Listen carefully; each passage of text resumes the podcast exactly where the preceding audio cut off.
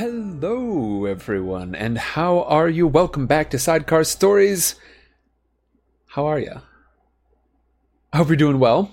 Um, I hope everyone's having a good week. I know I am so far. Uh, today was definitely a, a, good day for me. I really enjoy the um, the adventure that we've been having, and today we had the excellent part one of an arena fight in Chat Plays Dungeon World. Uh, yesterday we made a lot of progress with our uh, our playthrough of Disco Elysium. We're learning a lot. We're solving a mystery.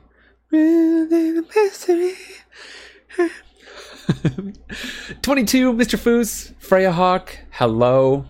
Oddman, how are you? Baby Zay, hello. Welcome, Baby Zay. That's a new name. Glad to have you here for your first time, first time live. Saf the Sage, hello. Welcome. Storycat, how's it going? Fantastic. Thank you, Storycat. I appreciate it. I hope y'all are doing well. Um, it has been it's been an interesting week for me, but it's been a pretty good week. Pretty good week. I hope you're all having a good week as well. Uh, let me know, by the way, how my audio is sounding. Um, I've been having some odd little uh, moments with my mic, I guess I would say. Um, so let me know how it's looking.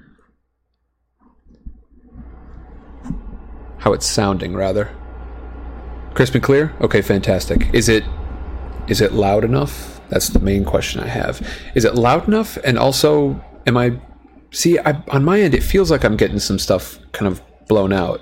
Of course,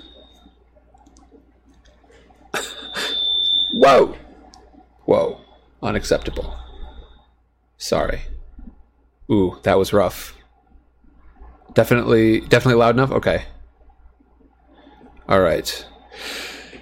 Hopefully, hopefully that would. The gain's a little high? Okay, thank you. How about. How about if I keep it down there? Is that better? Is that loud enough? We've had issues in the past where um, if I turn, if I don't turn my gain up, then uh, option what, what is this? Option B is option B okay? Still seems a little sensitive, but it's definitely loud enough. Okay, I'll I'll turn my gain down a little bit more. A bit blown out. Yeah, I definitely I definitely don't want it to be blown out. That drives me crazy. 22. Hopefully it's um hopefully it's only the video that's a little laggy, which shouldn't matter too much. Hopefully the audio is okay. What's the sitch on that? It seemed like my audio is lagging as well. Cormac McLaggen, perhaps? That was a terrible joke. Laggy. Um, okay. How are we doing? Am I still blown out? Hopefully this should be this should be stable now. How's this? Looking good, sounding good. Okay, cool. My bad on the feedback. That's my bad. I apologize. So, how's everyone's week going? I hope you're all doing well. I hope you're all doing extremely well. Um, I know it's uh, well, it's been it's been a complicated week for a lot of people, and um, you know, not just complicated. I don't want to minimize anything, but uh, I hope I hope you can find some peace right now. Um, it sounds like a couple of people have had better weeks. Good. Um, we are going to get into our chapter. Um, what can you tell me about what we read last week? That's important. Feedback, the not the feedback, the review is important. Let's talk about what we saw last week. So our our chapters last week were the House of Gaunt and Hermione's Helping Hand. Sanders says, "I've got a bigger summary of what happened. I can send it, uh, or give somebody else a chance." Sander's ready with the uh, with the review. Tell you what, Sandra, give it a little bit of a delay. I want to hear what everybody says, and then drop it in there. We'll talk about it.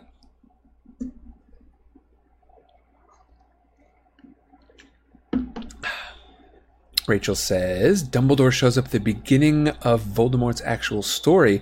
Indeed. Yeah, the House of Gaunt. We see um, following the memories of an investigator from the um, Department of Magical Law Enforcement, we see the beginnings of Tom Riddle's story, Voldemort's story. You know, we see um, we see Well, it's uh, Tom Riddle's grandfather, Marvolo Riddle, um, and uh, the the sort of uh, backwoods, very um, very difficult life that he lives uh, with his son and daughter. Um, uh, the son and the father, um, Marvolo, and uh, let's see, the, the, the, the, father is Marvolo, um, and uh, his son make things very, very difficult for Merope Gaunt, who is Tom Riddle's mother. And eventually, um, after magical law enforcement comes and busts the whole house, um, she escapes. She has a child by nefarious means with um, with uh, uh, a, a handsome muggle from the village nearby. And then uh, after that muggle sort of figures out he's being duped, um, she goes and uh, disappears for a while with the child. And we, we were going to find out more about that in a little bit today. Freya says, Well, we saw a bit about the Gaunt family, experienced the coolness of the Pensieve, and had a chat with Hagrid. Indeed, Freya says, "Never thought I'd feel bad for a giant spider, but somehow I did." Um, yeah, the uh, the the spider incident. Um, we know a little bit about Aragog the spider. This is a, I think Hagrid would consider Aragog a friend. Um, the uh, this friend is an enormous spider, and it appears to be sick, ailing, likely going to pass away soon. Um, in fact, uh, it has really roughed up Hagrid's mood.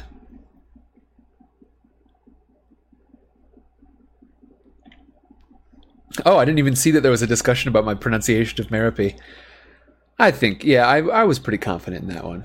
Not a question in my mind. Last week there was, yeah, I missed it, Mr. Foos. What are you going to do? By the way, everybody, uh, y'all can thank uh, Mr. Foos in uh, Mixer Chat for uh, a lot of the image collection for today and uh, for the last few weeks as well. Um, Mr. Foos went around and found a lot of the art that I'm going to be using today, so it is going to be uh, it's going to be a very colorful chapter, very colorful two chapters. Um, so, uh, let's see. What did Sander put together for us? Harry went to his first private lesson with Dumbledore. Dumbledore took out his Pensieve and explained that they needed to learn about Voldemort's childhood. Um, and remember, we're delving now into the territory of some guesswork. Um, you know, they've they they know a little bit from these memories, but now after this, after what we talked about with uh, um, Tom Riddle's grandfather and his mother, um, now we start to get into some guesswork, some trying to understand some things between the lines, between the memories that can actually find about people. Um, uh, he and uh, Marvolo and his son Morphin attack using magic. Um, let's see. Uh, Gryffindor had its Quidditch team tryouts. Indeed, uh, this year the team consists of Harry, who was the captain, Ron, Ginny, Katie Bell, Demelza Robbins, Jimmy Peakes, and Richie Coote. Afterwards, they visit Hagrid, and he's not happy at first. Um, at their their guess is that it's because they're not taking the um, care of magical creatures class anymore, but it turns out it's more because of Aragog the giant spider being very sick. Uh, by the time they leave, he was considerably more cheerful. Back in Gryffindor, Harry was told that Snape wants him to report to his office at 8:30 for a detention. Yes, indeed. All right, folks. I think that's a solid little uh, review. Um, as per usual, if you've got anything you'd like to discuss, I would love to talk about it. Please go ahead and put it in chat, and we'll talk about it at a chapter break or um, maybe later on between chapters. Let's see. Gotta, gotta, I'm trying to center myself a little bit more. So, everyone, everyone has to stay centered. Denise, good to see you. Okay. Let's get started, shall we? Let's see. This is chapter 12. I probably want to be at the start of chapter 12, don't I? Yes, indeed.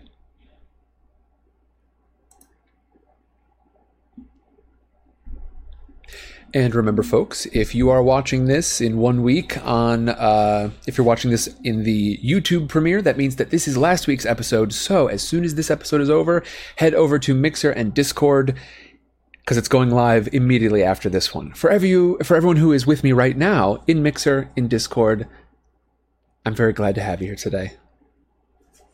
So, let's begin. Harry Potter and the Half Blood Prince. Chapter 12 Silver and Opals. Where was Dumbledore and what was he doing?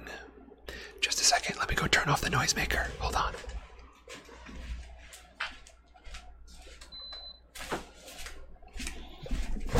Yep, two chapters tonight. Where was Dumbledore, and what was he doing? Harry caught sight of the headmaster only twice over the next few weeks. He rarely appeared at meals anymore, and Harry was sure Hermione was right in thinking that he was leaving the school for days at a time. Had Dumbledore forgotten the lessons he was supposed to be giving Harry?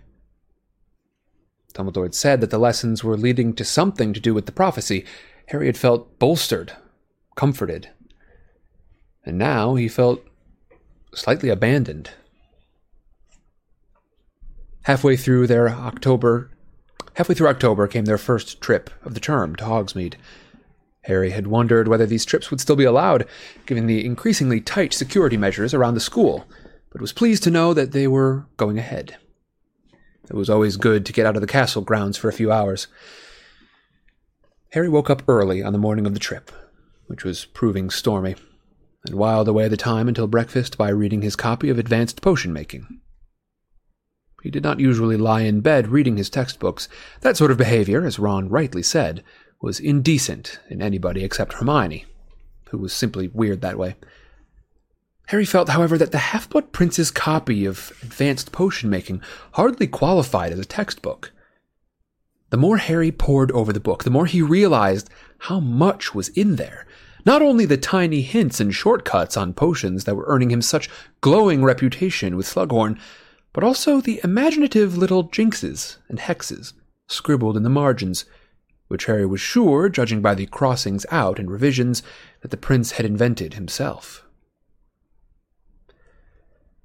Harry had already attempted a few of the prince's self invented spells, there had been a hex that caused toenails to grow alarmingly fast. He had tried this jinx on Crabbe in the corridor with very entertaining results. A jinx that glued the tongue to the roof of the mouth, which he had used twice in general applause to an unsuspecting Filch. Let's try that one more time. Which he had used twice to general applause on an unsuspecting Argus Filch. And perhaps most useful of all, Muffliato a spell that filled the ears of anybody nearby with an unidentifiable buzzing, so that lengthy conversations could be held in class without being overheard. The only person who did not find these charms amusing was Hermione, who managed a rigidly disapproving expression thorough, throughout, and refused to talk at all if Harry had used the Muffliato spell on anyone in the vicinity. Sitting up in bed, Harry turned the book sideways so as to examine more closely the scribbled instructions for a spell that seemed to have caused the prince some trouble. There were many crossings out and alterations, but finally, crammed into a corner of the page, the scribble Levicorpus, and in parentheses, NVBL.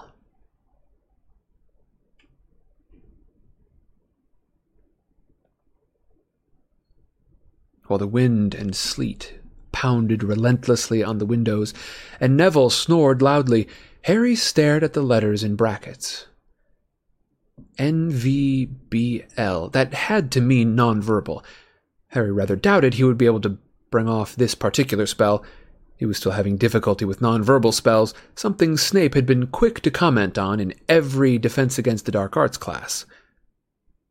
On the other hand, the prince had proved a much more effective teacher than Snape so far.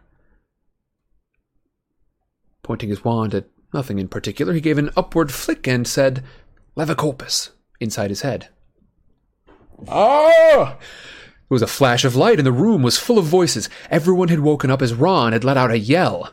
Harry sent advanced potion making flying in a panic. Ron was dangling upside down in midair, as though an invisible hook had hoisted him up by the ankle. I'm sorry, yelled Harry, as Dean and Seamus roared with laughter. and Neville picked himself up from the floor, having fallen out of bed. Hang on! I'll let you down! He groped for the potion book and riffled through it in a panic, trying to find the right page. At last he located it and deciphered one cramped word underneath the spell. Praying that this was the counter jinx, Harry thought, Liberacorpus! with all his might. There was another flash of light, and Ron fell into a heap on his mattress. Sorry, repeated Harry weakly, while Dean and Seamus continued to roar with laughter. Tomorrow, said Ron in a muffled voice, I'd rather that you set the alarm clock. By the time they had got dressed, patting themselves out with several of Mrs. Weasley's hand knitted sweaters and carrying cloaks, scarves, and gloves, Ron's shock had subdued.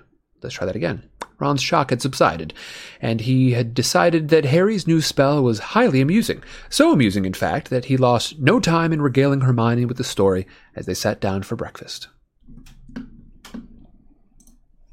And then there was another flash of light, and I landed on the bed again. Ron grinned, helping himself to sausages. Hermione had not cracked a smile during this antidote. Antidote? Hello?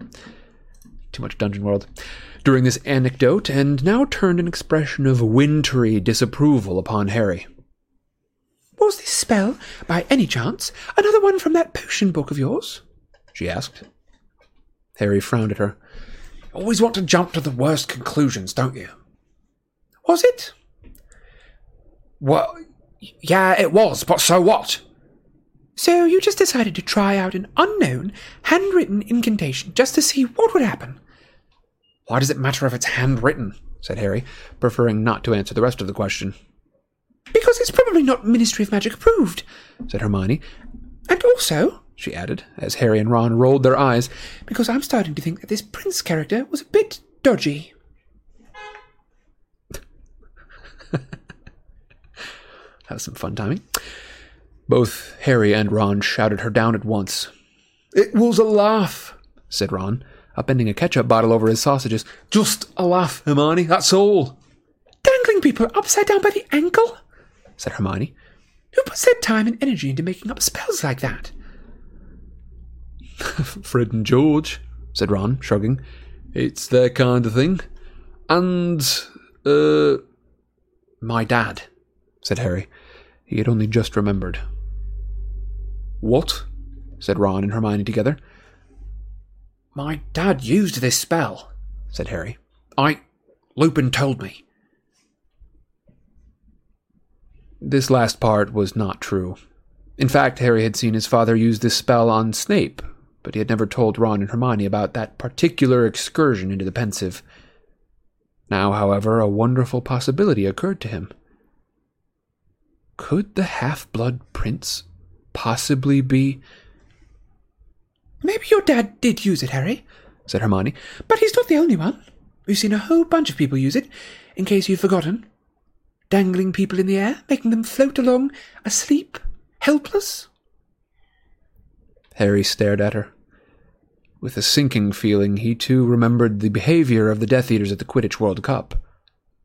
Ron came to his aid. That was different, he said robustly. They were abusing it. Harry and his dad were just having a laugh. You, you don't like the Prince, Hermione? he added, pointing a sausage at her sternly. Because he's better at you, better than you at potions. That's got nothing to do with it, said Hermione, her cheeks reddening. I just think that it's very irresponsible to start performing spells when you don't know what they're for. Stop talking about the prince as if it's his title. I bet it's just a stupid nickname, and it doesn't seem as though he were a very nice person to me. I don't see where you get that from, said Harry heatedly.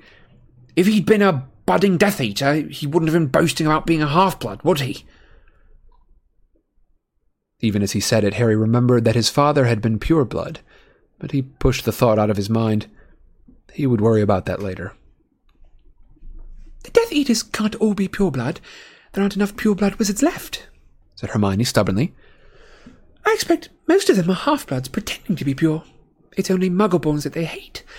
They'd be quite happy to let you and Ron join up. There's no way that they'd let me be a Death Eater, said Ron indignantly, a bit of sausage flying off of the fork that he was now brandishing at Hermione and hitting Ernie Macmillan in the head. My whole family are blood traitors. That's as bad as Muggleborns to Death Eaters. And they'd love to have me, said Harry sarcastically. We'd be best pals if they didn't keep trying to do me in. This made Ron laugh. Even Hermione gave a grudging smile, and a distraction arrived in the shape of Ginny. Hey, Harry, I'm supposed to give you this. It was a scroll of parchment with Harry's name written upon it in familiar, thin, slanting writing. Oh, thanks, Ginny. It's Dumbledore's next lesson. Harry told Ron and Hermione, pulling open the parchment and quickly reading its contents. Monday evening. He felt suddenly light and happy. You want to join us in Hogsmeade, Ginny? he asked. I'm going with Dean. Might see you there, she replied, waving at them as she left. Filch was standing at the oak front doors as usual, checking off the names of people who had permission to go into Hogsmeade. The process took even longer than normal, as Filch was triple checking everybody with his secrecy sensor. What does it matter if we're smuggling dark stuff out? demanded Ron, eyeing the long, thin secrecy sensor with apprehension.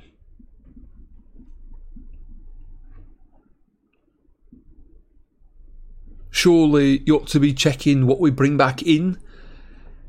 His cheek earned him a few extra jabs with the sensor, and he was still wincing as they stepped out into the wind and sleet.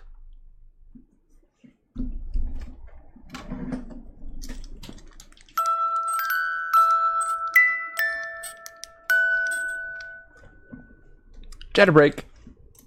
How's it going, folks? Um, and this time I actually know exactly what I'm going to ask you.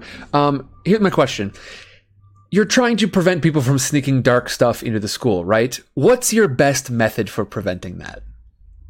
How are you going to keep that? How are you going to keep that in check? Because secrecy sensor, I mean, fine, great, but you're only getting people as they come in and out the door, right? Checking the mail seems like a decent option. What's your system? Mr. Foos. Um, Let's see. Freya says, I can't really remember. When did Harry's crush on Cho kind of disappear? And I think it was um, mostly when. Uh, let's see. I think it was during the Order of the Phoenix, if I remember correctly, but it might have been slightly before that. I think it was somewhere between Order of the Phoenix and uh, um, the book before, but I think it was, I, I, do think it was mostly Order of the Phoenix. Mr. Fu says I think the end of Order somehow sealed that deal, um, and yeah, I think it was just a matter of life being too complicated for both of them. Um, uh, you know, she is trying to deal with some terrible grief, and he is uh, dealing with, um, you know, grief of his own related to that event, but also just some additional, like, wild complication um, just because of the danger that he was in and, and feelings of, of guilt. So I think them being together is just a constant reminder. And, you know, maybe they could fight through it, but, you know, is that worth it? They're attracted to each other, but that doesn't mean that it's necessarily right. You know what I mean? And if it's not enriching either of their lives terribly, but it's also causing them some undue stress because they remind each other of this terrible event, then just doesn't seem like it's right. Yeah, there's a lot of additional complication. Mr. Fu says she got jealous of him and Hermione at some point while she was stressed, and then he was terribly stressed because of uh, Sirius, and yeah, rough stuff. But uh, Courtney, Courtney does illuminate. Uh, she started dating Michael Corner, um, and in the book it says that it didn't bother Harry very much. His life seems different after Sirius's death. Yeah, I think uh, you know his his life has definitely turned into a different chapter um, as of this. He's no longer thinking in terms of just uh, you know who who do I have a crush on right now. Tuna says X-ray spell. Luna's got those big specs. They could be that could be X-ray specs. Yeah, there's got to be some sort of uh, additional magical device now. Uh, privacy definitely an issue with that. Yeah, poor poor Harry's got other things on his mind. Yes, indeed. Um, yeah, Kit in the Discord says after the Christmas kiss, uh, it was pretty much over after the Valentine's Day date when the whole thing went down with her friend. Yeah, a little bit of that Veritaserum. Yeah, that would be a good one um, because then you can ask people directly, not only, you know, like, what do you have on you, but do you have any bad intent here? It's true. All right. Let's continue.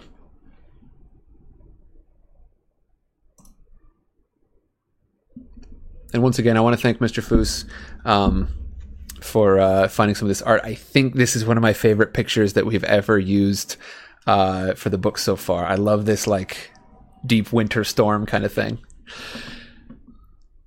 The walk into Hogsmeade was not enjoyable. Harry wrapped his scarf over his lower face. The exposed part soon felt both raw and numb. The road to the village was full of students bent double against the bitter wind. More than once, Harry wondered whether they might not have had a better time in the warm common room. When they finally reached Hogsmeade and saw that Zonko's joke shop had been boarded up, Harry took it as a confirmation that this trip was not destined to be fun.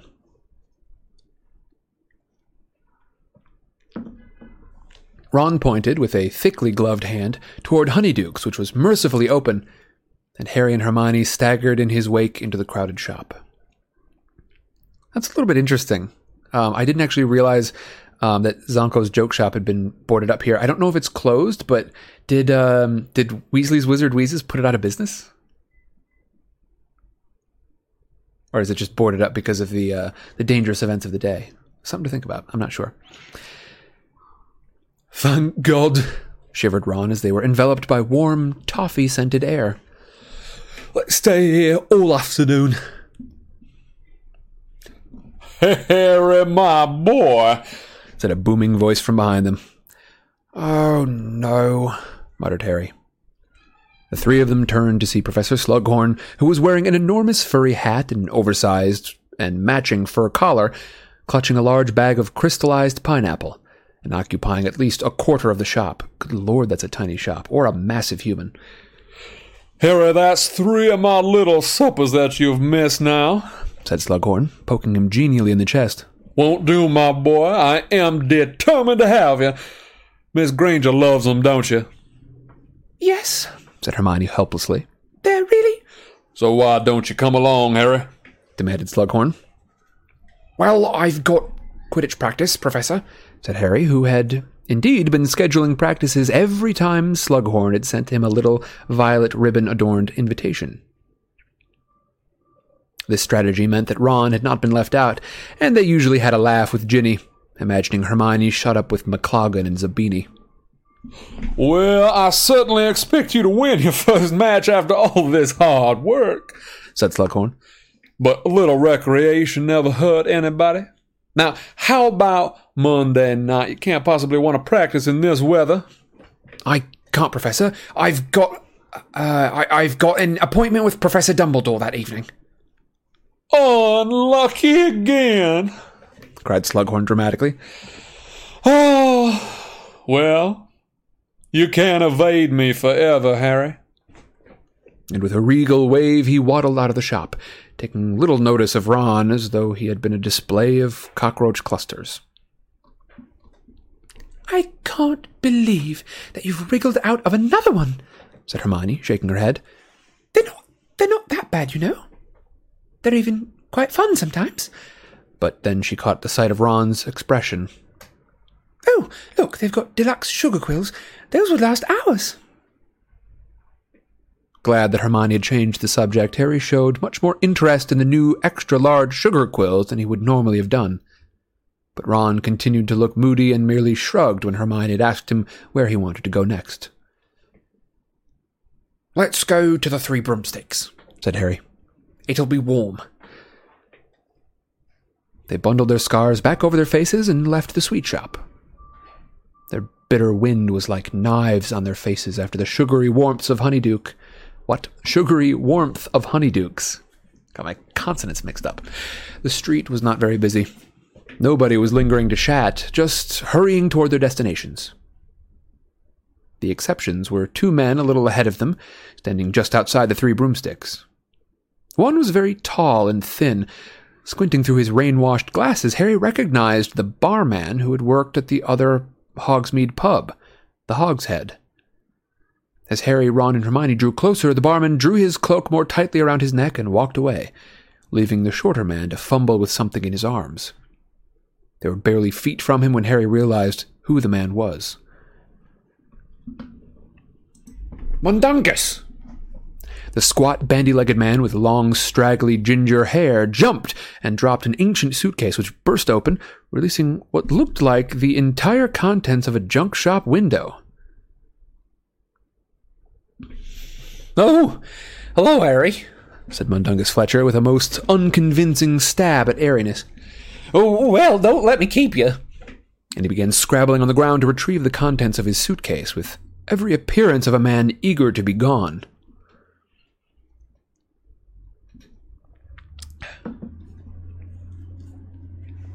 Are you selling this stuff? asked Harry, watching Mundungus grab an assortment of grubby looking objects from the ground. Oh, well, gotta scrape a living, said Mundungus. Give me that. Ron had stooped down and picked up something silver. Hang on, said Ron slowly. This looks familiar. Thank you, said Mundungus, snatching the goblet out of Ron's hand and stuffing it back into the case.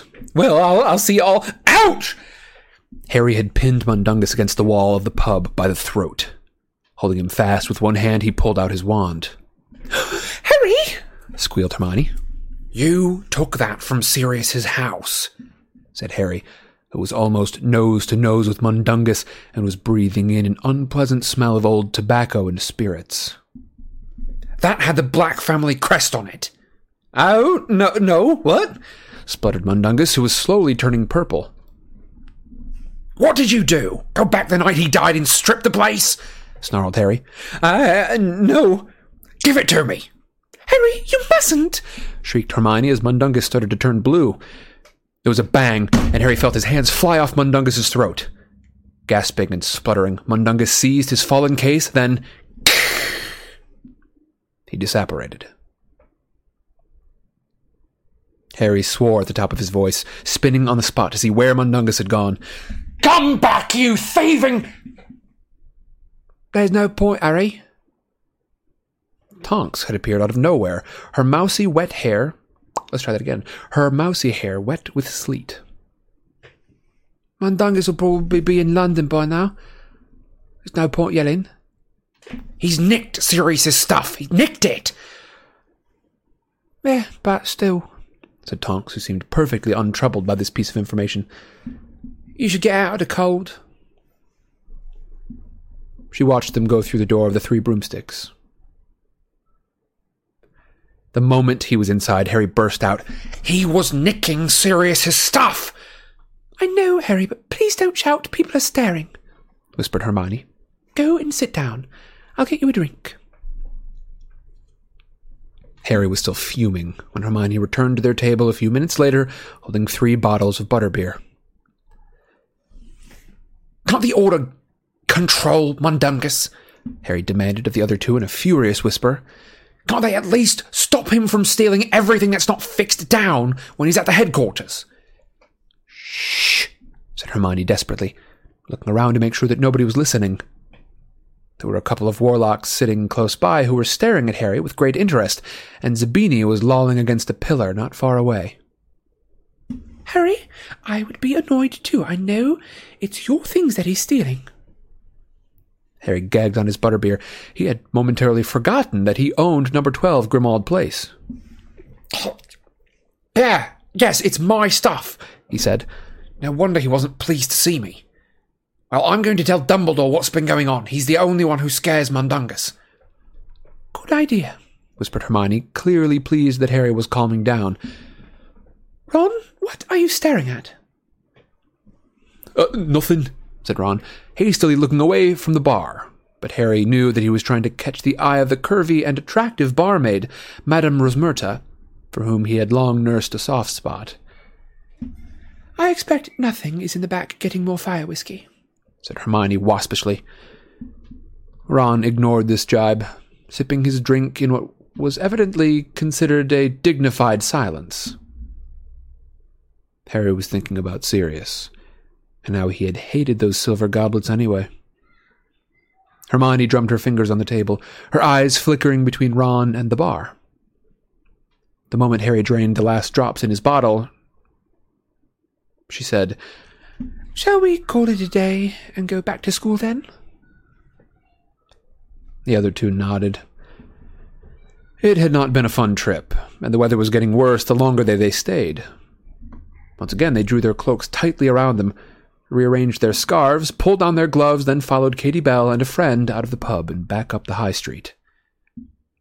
Harry's thoughts strayed to Ginny as he trudged up the road to Hogwarts through the frozen slush. They had not met up with her. Undoubtedly, thought Harry, because she and Dean were cozily closeted in Madame Puddifoot's tea shop, that haunt of happy couples. Scowling, he bowed his head against the whirling sleet and trudged on.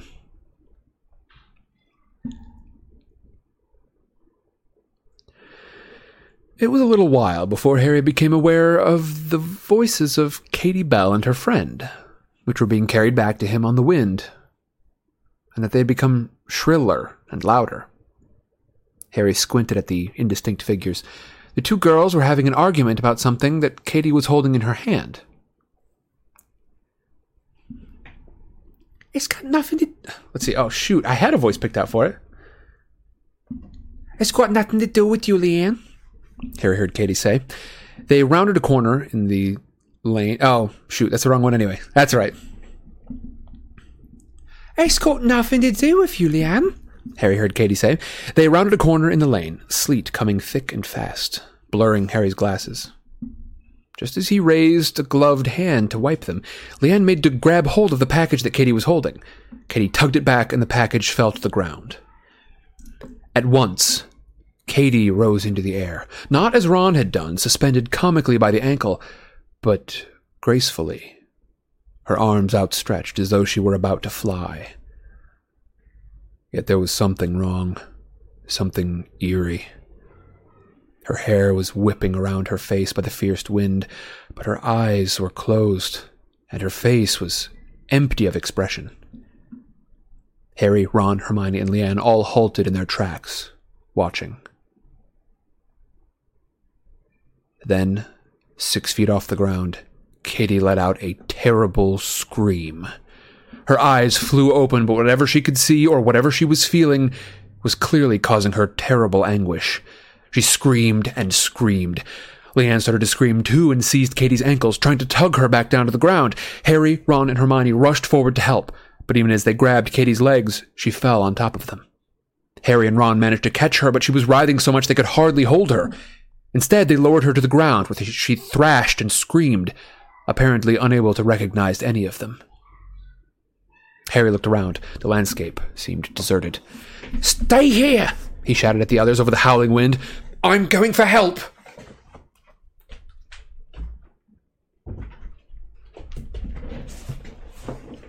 He began to sprint toward the school. He had never seen anyone behave as Katie had just behaved, and he could not think what had caused it. He hurtled around a bend in the lane and collided with what seemed to be an enormous bear on its hind legs.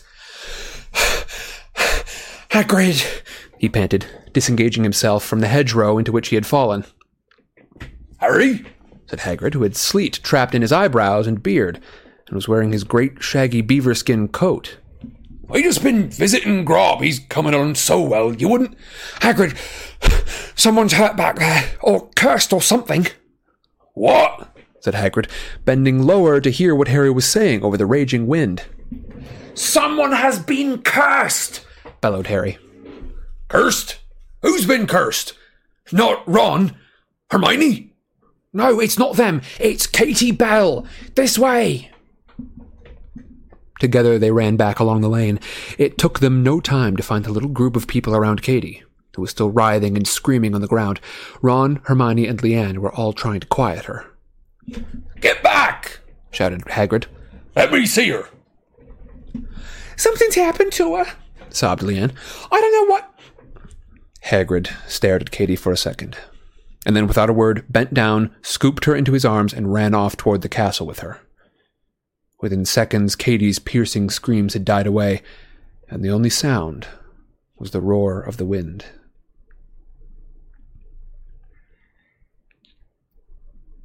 Hermione hurried over to Katie's wailing friend and put an arm around her.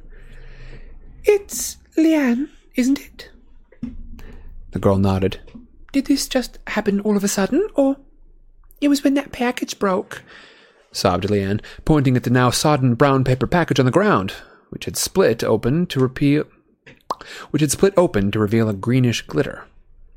Ron bent down, his hand outstretched, but Harry seized his arm and pulled him back. Don't touch it! And I apologize. I see, I think I put these pictures out of order a little bit, but that's okay. Harry crouched down. An ornate opal necklace was visible, poking out of the paper. I've seen that before, said Harry, staring at the thing. It was on display in Borgin and Burke's ages ago. The label said that it was cursed. Katie must have touched it. He looked up at Leanne, who had started to shake uncontrollably. How did Katie get hold of this? That's why they were arguing. Oh, that's why we were arguing. She came back from the bathroom in the three broomsticks holding it, and it was a surprise for somebody at Hogwarts. She had to deliver it. She looked all funny when she said it. Oh, no. Oh, and I bet she'd been imperious and I didn't realize. Leanne shook with renewed sobs. Hermione patted her shoulder gently. She didn't say who had given it to her, Leanne. No, she wouldn't tell me. And I said she was being stupid and that she shouldn't take it up to the school, but she just wouldn't listen. And I tried to grab it from her and and Leanne let out a wail of despair. We better get up to the school, said Hermione, her arms still around Leanne. We'll be able to find out how she is. Come on. Harry hesitated for a moment, then pulled his scarf from around his face and, ignoring Ron's gasp, carefully covered the necklace in it and picked it up. We'll need to show this to Madame Pomfrey, he said, and they followed Hermione and Leanne up the road. Harry was thinking furiously. They had just entered the grounds when he spoke, unable to keep his thoughts to himself any longer. Malfoy knows about this necklace. It was in a case that Borgin and Burke had four years ago. I saw him having a good look at it while I was hiding from him and his dad. This is what he was buying that day when we followed him. He remembered it and he went back for it. Uh, I, I don't, I don't know, Harry, said Ron hesitantly. Loads of people going to Borgin and Burke's. And didn't that girl say that Katie got it in the girls' bathroom? She said that she came back from the bathroom with it. She didn't necessarily get it in the bathroom itself. McGonagall, said Ron warningly. Harry looked up. Sure enough, Professor McGonagall was hurrying down the stone steps toward the swirling, through the swirling sleet to meet them. Hagrid says that you four saw what happened to Katie Bell. Upstairs to my office at once, please. What is that you're holding, Potter? It's the thing that she touched, said Harry. Good Lord, said Professor McGonagall, looking alarmed as she took the necklace from Harry. No, no, Filch, they're with me, she added hastily, as Filch came shuffling eagerly across the entrance hall, holding his secrecy sensor aloft. Take this necklace to Professor Snape at once, but be sure not to touch it. Keep it wrapped in the scarf. Harry and the others followed Professor McGonagall upstairs and into her office. The sleet spattered windows were rattling in their frames, and the room was chilly, despite the fire crackling in the grate. Professor McGonagall closed the door and swept around her desk to face Harry, Ron, Hermione, and the still sobbing Leanne. Well? she said sharply. What happened? Haltingly, and with many pauses while she attempted to control her crying, Leanne told Professor McGonagall how he- how Katie had gone to the bathroom in the Three Broomsticks and returned holding the unmarked package, how Katie had seemed a little odd, and how they had argued about the advisability of agreeing to deliver unknown objects, the argument culminating in the tussle over the parcel, which broke open. At this point, Leanne was so overcome, there was no getting another word from her.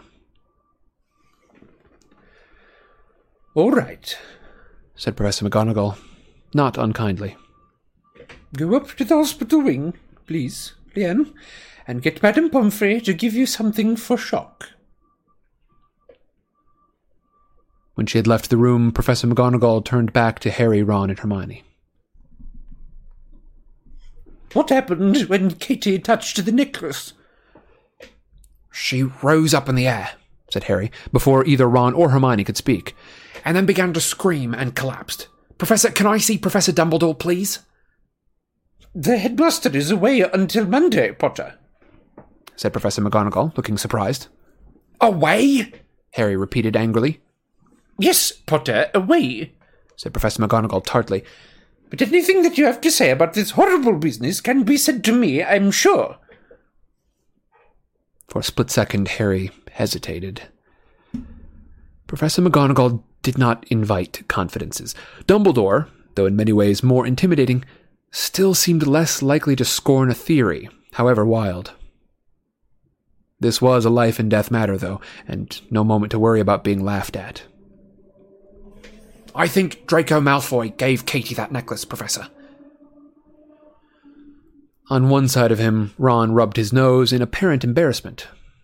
On the other, Hermione shuffled her feet as though quite keen to put a bit of distance between herself and Harry. That is a very serious accusation, Potter, said Professor McGonagall after a shocked pause. Do you have any proof? No, said Harry.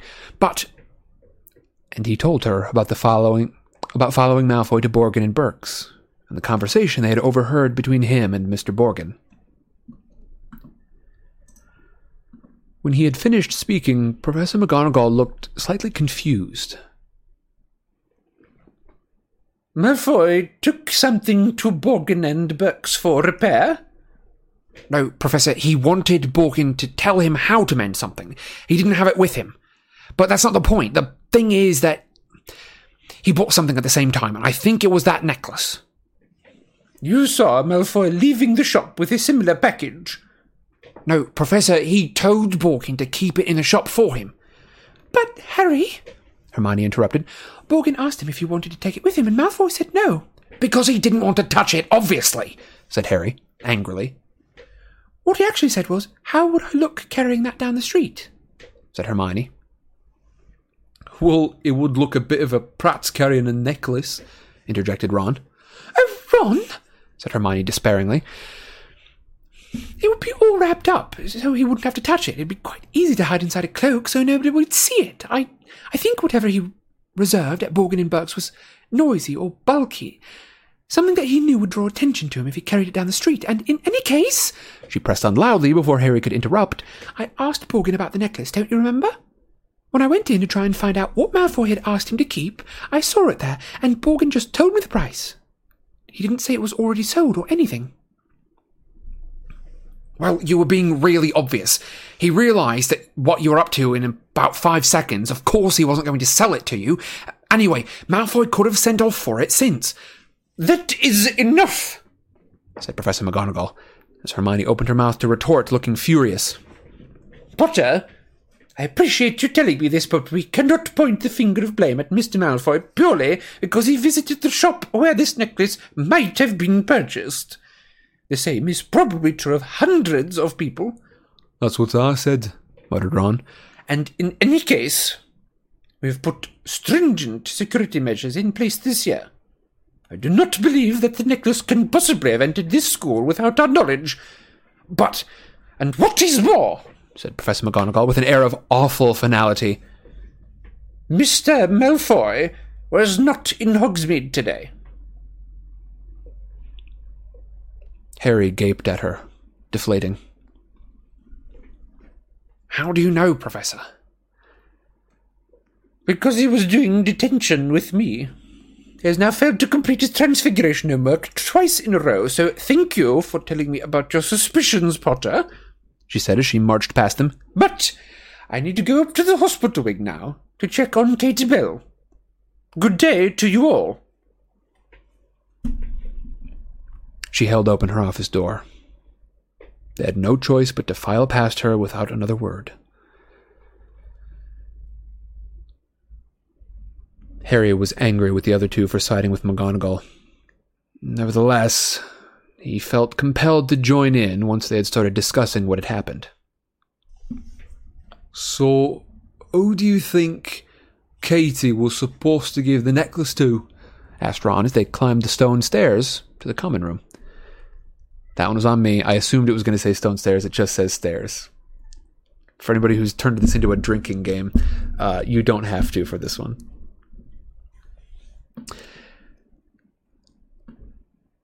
As they climbed the stairs to the common room, Goodness only knows. said Hermione. But whoever it was has had a narrow escape. No one could have opened that package without touching the necklace. It could have been meant for loads of people, said Harry. Dumbledore. The Death Eaters would love to get rid of him. He must have been one of their top targets. Or Slughorn. Dumbledore reckons Voldemort really wanted him, and they can't be pleased that he sided with Dumbledore. Or, Or you. said Hermione, looking troubled. it couldn't have been, Said Harry. or Katie would have just turned around in the lane and given it to me, wouldn't she? I was behind her all the way out of the Three Broomsticks. It would have made much more sense to deliver the parcel outside of Hogwarts, with that, what with Filch searching everyone who goes in and out. I wonder why Malfoy told her to take it into the castle. Harry, Malfoy wasn't in Hogsmeade. said Hermione, actually stamping her foot in frustration. He must have used an accomplice then, Said Harry. Crabbe or Goyle, or come to think of it, another Death Eater. He'll have loads better cronies than Crabbe and Goyle now that he's joined up. Ron and Hermione exchanged looks that plainly said, There's no point arguing with him.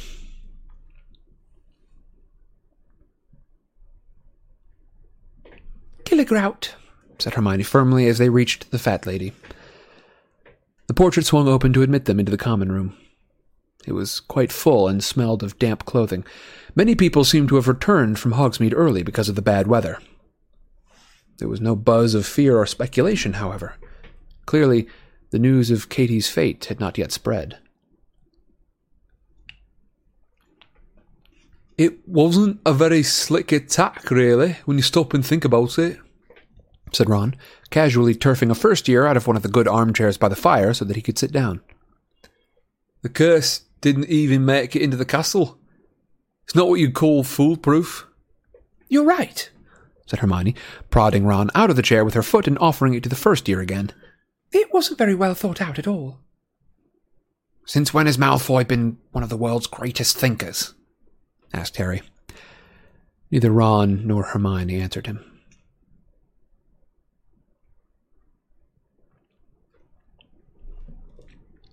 And that is the end of our first chapter. Remember, if you are watching this on the YouTube premiere, this is last week's chapter. That means that you can come over as soon as this chapter is over. Head to the Discord or onto Mixer. You can find the links in the descriptions below, and you will be able to join us for the new live show. Now, if you're here with me currently, if you're here in Mixer or in Discord, thank you so very much for joining me. It's been a blast so far. We've got another chapter to go for today, but we do, of course, have our uh, our little intermission. I'm going to be taking a break for about five minutes. Um, while we're here, I want to give some thank yous. Uh, as always, thank you to Tuna Sunday, um, who I think could basically be called my my manager at this point, my stream manager. Um, thank you very much to Mr. Foos, who has done some kind of uh, you know like Harry Potter uh, producer type stuff, our, our visual producer, um, Mr. Foos. Thank you very much. Um, Michaela, of course, thank you for uh, being the the the Beansmeister. Um, and uh, she's not in here right now, but maybe if she listens to this later, she listens to these to fall asleep sometimes. Thank you to Special Agent Cass for being the uh, the Bean Special Agent. she's out working on stuff right now. Um, and uh, of course, thank you to uh, Crossy from uh, from uh, in, on Instagram for um, for doing the the sidecar art that we've been using recently. Um, and uh, I really appreciate everyone joining me today. I am going to be gone for about five minutes. We'll be back in a bit.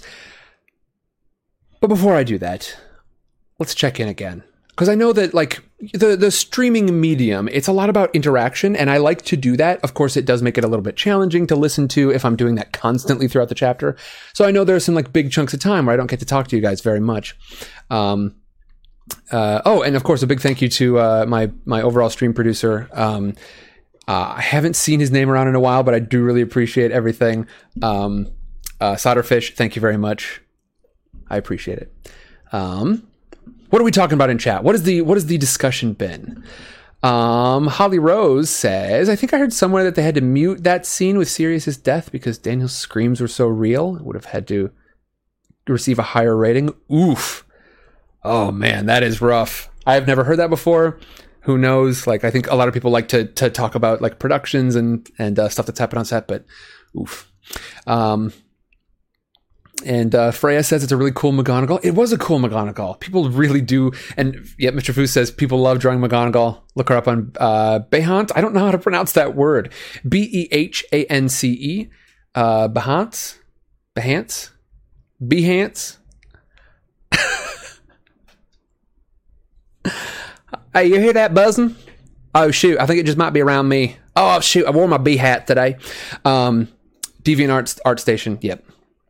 Yeah, McGonagall's got a really just a great character like at any age too not just at the uh at the the story age um what else is going on chat's my favorite part of this says tuna yeah me too i really enjoy it and i i, I really like having y'all here we got 31 people here and that's just on mixer that's not even counting the uh the folks in discord Discord, congrats. I don't know. So, Kick Cloud Kicker has put a picture in chat. Um, I believe it's from my Leanne voice, um, but I don't. I don't recognize this shrew mole. What am I seeing there? What is that from? Mouse. Mouse. I probably should have started with mouse. Shrew. um, oh, it's from Zootopia. Gotcha. I see. Mr. Foos says, I think it's uh I think that's all it is, shots. Let's see. What's shots talking about? From what I see, it's an alternate name for a male witch, but it's also Oathbreaker. Oh, I'm missing something big. the Warlock. The Bean Queen. Oh, talking about Warlock versus Wizard. I see. Um yeah, uh, I don't know. I don't know. Um, y'all are talking. Yo Jax says there's a large argument about it within the pagan community over that title. Um, yeah, I think um, I don't know anything about the the pagan community really. Um, I know I know the very very minimum basics, um, but uh, I know in the uh, in the in universe, it seems to be simply like a title of authority rather than a, like a specific distinction. Um, you know, Chief Warlock of the Wizengamot. I think Warlock would be to say something like Senator. I guess. Does that sound right? Senator or Councilman or something? Councilperson? Chief Warlock of the Wizengamot. Yeah, they don't go into it much. Um, Tuna says Warlock versus Witch is typically used for male versus female, I think, and um, Mr. Fu says that sounds right to me. Jack says that's a big part of the argument, Tuna. Um, yeah, my guess is because I think paganism being, um, at least a lot of modern paganism being um, pretty in line with um, sort of, uh, I guess you would call it like liberally social tendencies. Uh, my guess is like drawing hard lines between genders in titles and such is is uh, causing some some uh, discussion. Like I said, I don't I don't know about this discussion or or whether it would be characterized as an argument or what, but uh, I could see that. Let's see. Freya says, I suppose that works. Yeah, though it does seem super weird to say there were a couple of senators in the tavern or whatever it was there. it's true. Yeah. Um, oh, that's no, okay. That's a good point. That's a good point. They talked about it before. I don't think I would have been terribly surprised. It does seem like, at least in the Harry Potter universe, they use wizard and witch for male and female.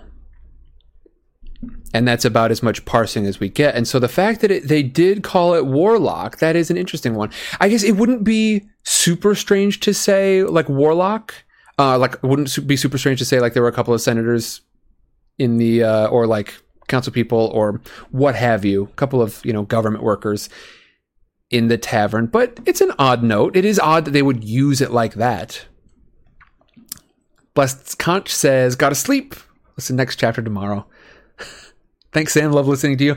I love having you listen. I hope you have a great night, and I will see y'all later. Yeah, it is interesting. It's definitely an odd note that they would make that distinction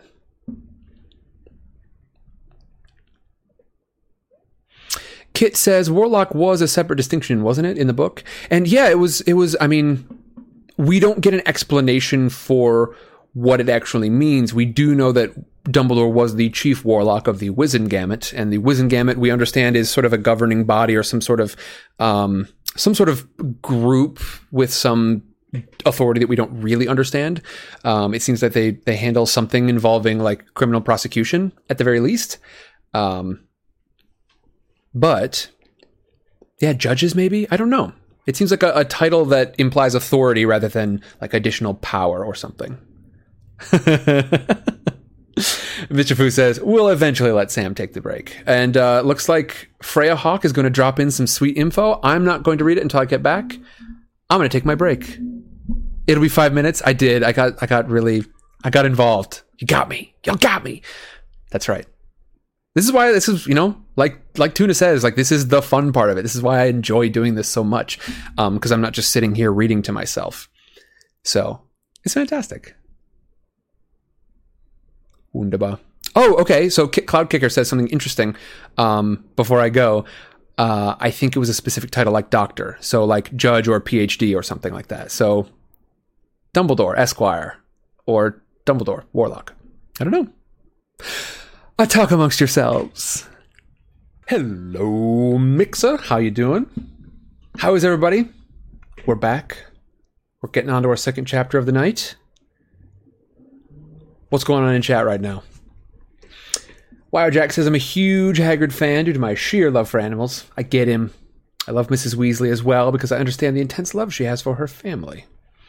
Uh, let's see, who are we talking? What are we talking about? Um, favorite characters, essentially. Favorite protagonists. Um, Baby Zay says Lupin. He's so laid back in the world of chaos, but he has an internal chaos that he doesn't show. I think Lupin is one of my favorites as well. I think between uh, between like my hair, I think is right for for um, Sirius. But if I were to ever play a character from this, I would probably want to play Lupin. It'd be fantastic. Uh, Shots Red says Ginny. She just sits back and observes, and she's a redhead. Got to stick together. gotcha. Fantastic. Courtney says Luna and the twins because they're amazing. Um, let's see. And in uh, Discord, still talking about the um, um, like title distinction. Uh, back in back in Mixer, uh, Freya put in a definition that apparently came from the wiki. You know what? I'm actually not going to read it. Y'all can feel free to read it, but I don't want to impose it on anybody because I know some of this lore stuff. Like sometimes it's better to imagine it for yourself. So I'm actually not going to read it. But Freya, I do appreciate you putting that in there. Appreciate it a lot. Um, Bulma says Ron has my heart. Gingers for the win. Fantastic. All right, folks. So, what should we review from our last chapter for anybody who's coming in here a little bit late today? From chapter 12. Chapter 12 Silver and Opals. What do we learn? It's so hot right now. Is it hot where y'all are at? It's I mean it's warm here in in uh, Southern California, but it's not as it's not wicked hot. It's not god awful hot like it definitely can get down here. Shotzi says, "Don't touch opal necklaces." Indeed.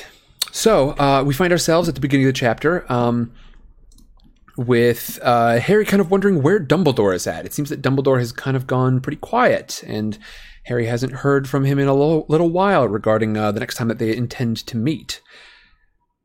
And learn a little bit more about the history of Tom Riddle. Harry finds a new spell, Levicorpus, which he recognizes after he accidentally casts it on Ron as a spell that he has seen before. He's seen his father use it, and then, as they discuss, he remembers actually they saw some Death Eaters using it back in the day. Harry has the fleeting thought that perhaps his father could be the Half Blood Prince, but he does remember that, well, there are Death Eaters using this spell in here, and also his father wasn't pure blood.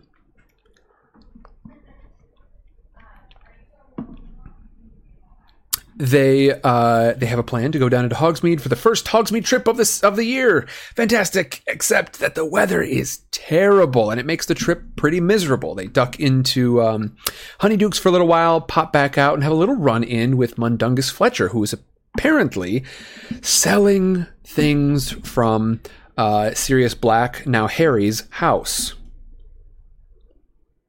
um, goblets, that sort of thing. They've got the Black family crest on it, and uh, Mundungus disappears before Harry is able to really wreak any real damage. They head into the uh, the Three Broomsticks, I believe. Um, they have a, a, bit of a discussion about um, let's see about what exactly. Not a ton. Yeah, they just sort of duck in from it. They don't really talk about much, and then they leave school and they come upon an incident. Katie Bell.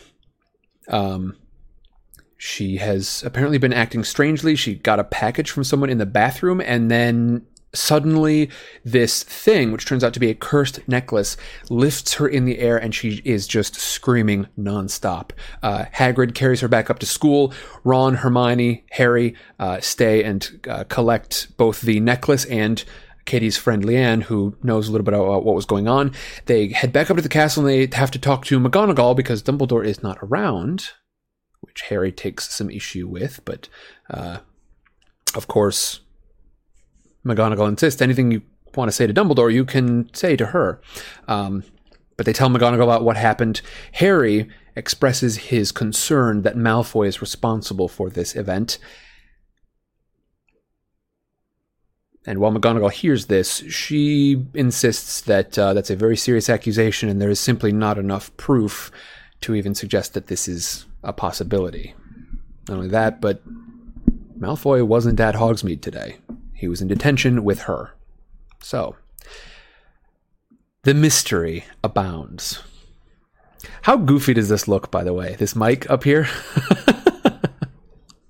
So, anybody who's jumping in right now, there's our review. Anybody who has uh, had to jump out, it's been a fantastic week. I'm very glad to see you. And you can find this VOD on Mixer for two weeks, but of course, I do upload it onto YouTube on a one week delay. So if you're watching this on YouTube right now, that means that you should, if you're watching this on the premiere, that means that as soon as this one is over, head over to Mixer, Discord. You can find those links in the description.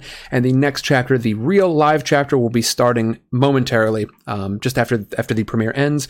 Um, Otherwise, everyone who is currently here with me in Mixer and Discord, thank you very much for joining me. Let's continue on to our next chapter.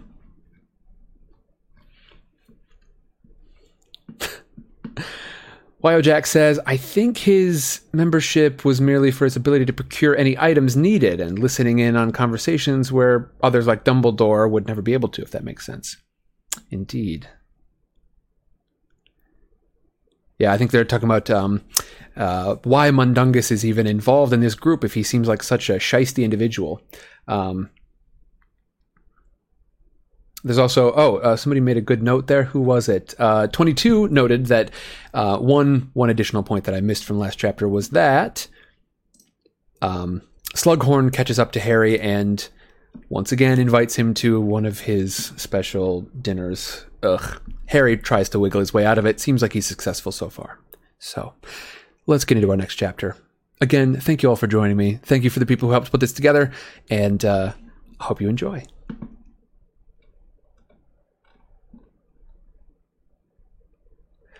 Shatsi, I've got some good words. I do words good. I appreciate it. Thank you.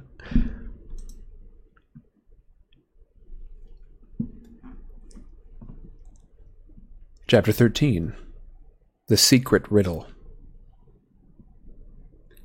Katie was removed to St. Mungo's Hospital for Magical Maladies and Injuries the following day, by which time the news that she had been cursed had spread all over the school, though the details were confused and nobody other than Harry, Ron, and Hermione, and Leanne, seemed to know that Katie herself had not been the intended target. Oh, and Malfoy knows, of course, said Harry to Ron and Hermione, who continued their new policy of feigning deafness whenever Harry mentioned his Malfoy is a Death Eater theory. Harry had wondered whether Dumbledore would return from wherever he had been in time for Monday night's lesson, but having had no word to the contrary, he presented himself outside Dumbledore's office at eight o'clock. knocked, and was told to enter. There sat Dumbledore, looking unusually tired. His hand was as black and burned as ever, but he smiled and gestured to Harry to sit down. The Pensieve was sitting on the desk again, casting silvery specks of light over the ceiling. You have had a busy time while I've been away, Dumbledore said. I believe that you witnessed Katie's accident. Yes, sir. How is she? Still very unwell, although she was rather lucky. She appears to have brushed the necklace with the smallest possible amount of skin. There was a tiny hole in her glove. Had she put it on, had she even held it in her ungloved hand, she would have died. Perhaps instantly. Luckily, Professor Snape was able to prevent a rapid spread of the curse. Why him? asked Harry quickly. Why not Madame Pomfrey? Impertinent, said a soft voice from the portraits on the wall, and Phineas Nigellus Black, Sirius's great great grandfather, raised his head from his arms where he had been appeared where he had appeared to be sleeping. I would not have permitted a student to question the way Hogwarts operated in my day. Yes, thank you, Phineas, said Dumbledore quellingly. Professor Snape knows much more about the dark arts than Madame Pomfrey, Harry. Anyway, the St. Mungo's staff are sending me hourly reports, and I am hopeful that Katie will make a full recovery in time. Where were you this weekend, sir? Harry asked, regarding disregarding a strong feeling that he might be pushing his luck, a feeling apparently shared by Phineas Nigellus, who hissed softly. I would rather not say just now, said Dumbledore.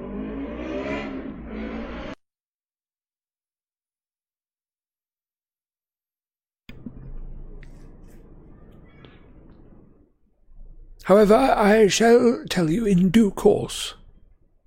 You will? said Harry, startled. Yes, I expect so, said Dumbledore, withdrawing a fresh bottle of silver memories from inside his robes and uncorking it with a prod of his wand. Sir, said Harry tentatively, I met Mundungus in Hogsmeade. Yes. I am already aware that Mundungus has been treating your inheritance with light-fingered contempt, said Dumbledore, frowning a little.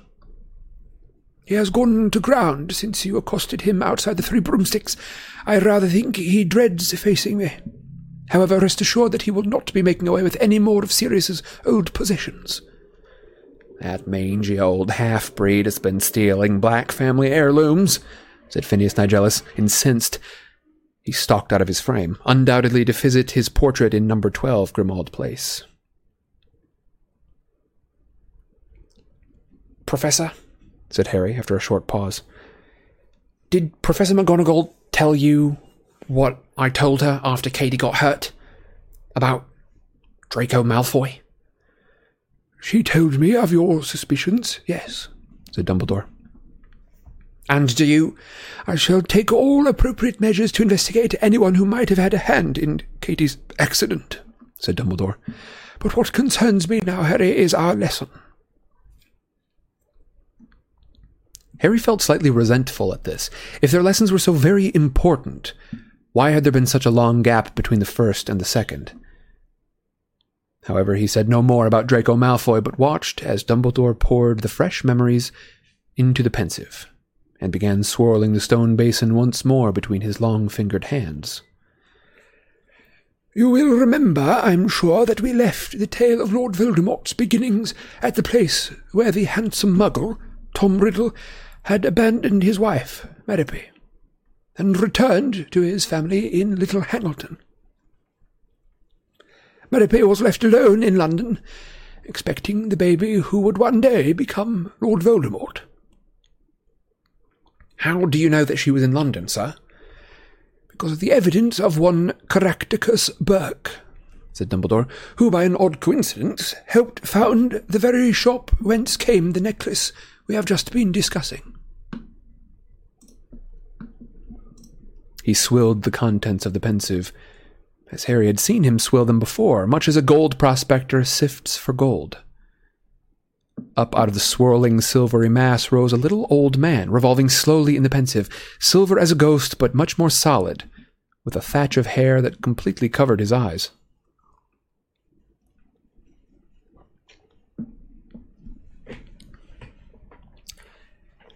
Yes, we acquired it in curious circumstances.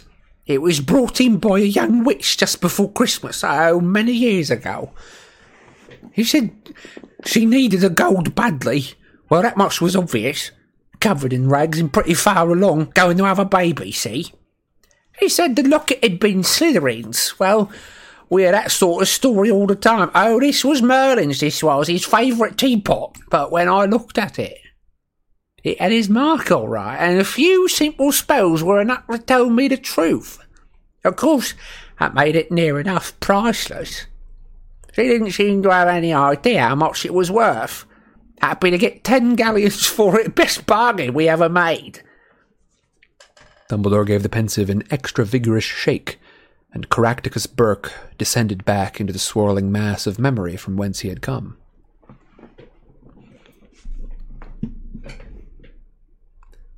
He only gave her ten galleons, said Harry indignantly. Caractacus Burke was not famed for his generosity, said Dumbledore. So we know that near the end of her pregnancy, Merope was alone in London, and in desperate need of gold. Desperate enough to sell her one and only valuable possession. The locket that was one of Marvolo's treasured family heirlooms. But she could do magic, said Harry impatiently. She could have got food and everything for herself by magic, couldn't she? Ah, said Dumbledore. Uh, perhaps she could. But it is my belief, and I am guessing again, but I am sure that I am right, that when her husband abandoned her, Merope stopped using magic. I do not think that she wanted to be a witch any longer. Of course, it is also possible that her unrequited love and the attendant despair sapped her of her powers. That can happen. In any case, you are about to see.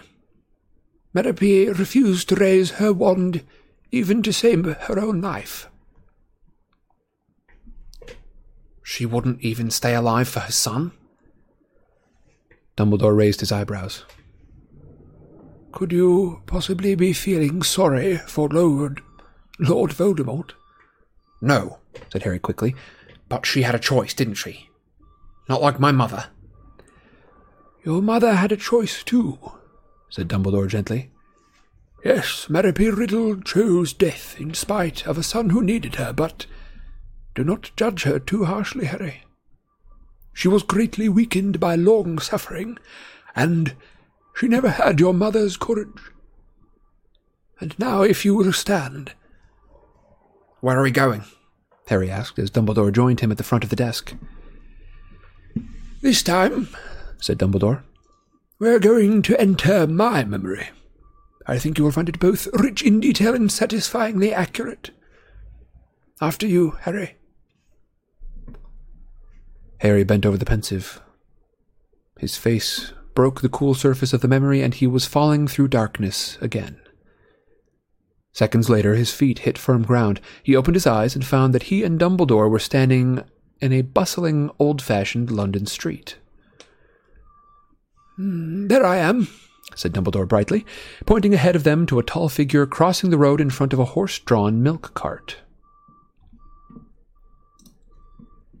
This younger Albus Dumbledore's long hair and beard were auburn. Having reached their side of the street, he strode off along the pavement, drawing many curious glances due to the flamboyantly cut suit of plum velvet that he was wearing.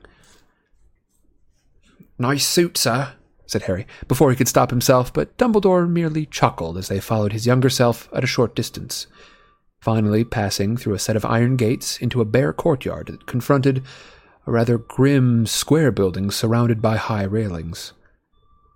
He mounted the first few steps leading to the door and knocked once. After a moment or two, the door was opened by a scruffy girl wearing an apron. Good afternoon. I have an appointment with a Mrs. Cole, who I believe is the matron here. Oh, said the bewildered looking girl, taking in Dumbledore's eccentric appearance. oh, just a mo. Mrs. Cole! She bellowed over her shoulder. Harry heard a distant voice shouting something in response. The girl turned back to Dumbledore. Come in, she's on her way. Ooh, I think I need a voice for Mrs. Cole here. What do you think, Mrs. Cole, the old matron? Who do we like? I need suggestions in chat. Let's see them. Dumbledore stepped into a hallway, tiled in black and white. The whole place was shabby but spotlessly clean.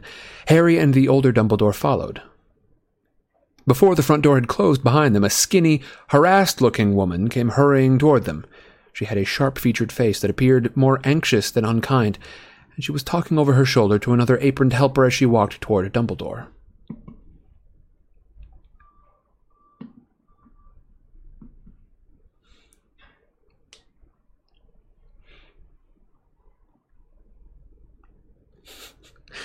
Okay, I'm see I'm seeing heavy smoker voice. Oh, Rachel, have a good night. Have a good one. Um, Ava says the witch from Princess Bride. Judi Dench. I'm seeing Mrs. Doubtfire. Um, Mrs. Potts from Beauty and the Beast.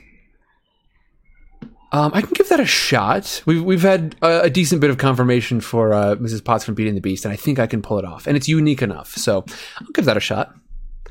And take the iodine upstairs to Martha. Billy Stubbs has been picking his scabs, and Eric Worley's oozing all over his sheets. Chicken pox on top of everything else. She said to nobody in particular, and then her eyes fell on Dumbledore. She stopped dead in her tracks, looking as astonished as if a giraffe had just crossed her threshold.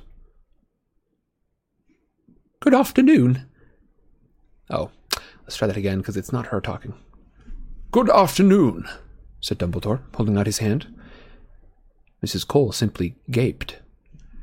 My name is Albus Dumbledore. I sent you a letter requesting an appointment, and you very kindly invited me here today. Mrs. Cole blinked. Apparently deciding that Dumbledore was not a hallucination, she said feebly, Oh, yes. Well, well, then you'd better come into my room. Yes.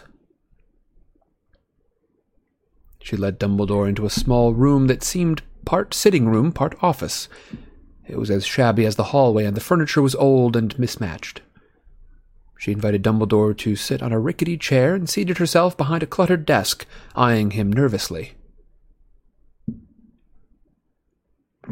I'm here, as I told you in my letter, to discuss Tom Riddle and arrangements for his future, said Dumbledore. Are you family? asked Mrs. Cole. No, I'm a teacher, said Dumbledore. I've come to offer Tom a place at my school. What school is this, then? It is called Hogwarts, said Dumbledore. And how come you're interested in Tom? We believe he has qualities that we are looking for.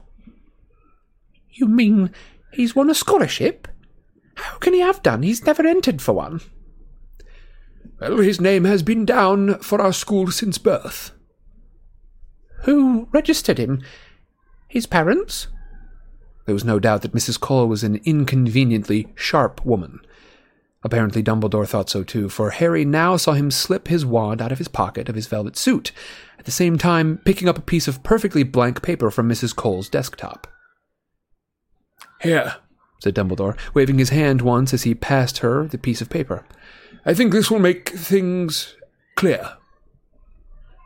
Mrs. Cole's eyes slid out of focus and back again as she gazed intently at the blank paper for a moment. That seems perfectly in order, she said placidly, handing it back. Then her eyes fell upon a bottle of gin and two glasses that had certainly not been present a few seconds before.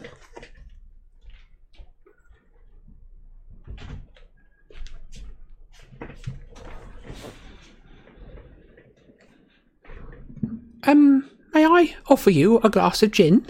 she said in an extra refined voice. Thank you very much, said Dumbledore, beaming. It soon became clear that Mrs. Cole was no novice when it came to gin drinking. Pouring both of them a generous measure, she drained her own glass in one gulp. Smacking her lips frankly, she passed. Hmm? She smiled at Dumb. She made a pass at Dumbledore. hey, he's a good-looking dude.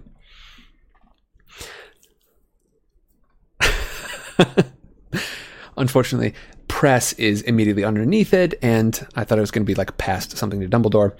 Again, I have I I tend to the words coming out of my mouth are about one line behind the words that I'm reading. Generally, that's how I that's how I know that like you know blah blah blah blah blah blah said Dumbledore. I have to know who's talking before I start the sentence, so I have to read ahead before what I'm actually saying. Smacking her lips frankly, she smiled at Dumbledore for the first time, and he didn't hesitate to press his advantage. I was wondering whether you could tell me anything of Tom Riddle's history. I think he was born here, in the orphanage. That's right, said Mrs. Cole, helping herself to more gin. I remember it as clear as anything, because I just started here myself. New Year's Eve, and bitter cold, snowing, you know, nasty night. And this girl, not much older than I was myself at the time, came staggering up the front steps. Well, she wasn't the first. We took her in, and she had a baby within the hour. And she was dead in another hour. Mrs. Cole nodded impressively and gave another generous gulp of gin. Did she say anything before she died? asked Dumbledore. Anything about the boy's father, for instance? Now, as it happens, she did, said Mrs. Cole, who seemed to be rather enjoying herself now, with the gin in her hand and an eager audience for her story. I remember she said to me, I hope he looks like his papa. And I won't lie, she was right to hope it because she was no beauty. And then she told me he was to be named Tom for his father and Marvolo for her father.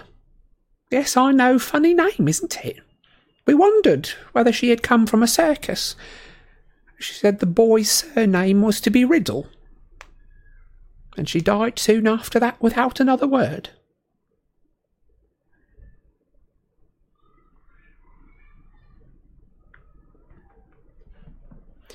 Well, we named him just as she said. It seemed so important to the poor girl, but no Tom, nor Marvolo, nor any kind of riddle ever came looking for him, nor any family at all, so he stayed in the orphanage, and he's been here ever since.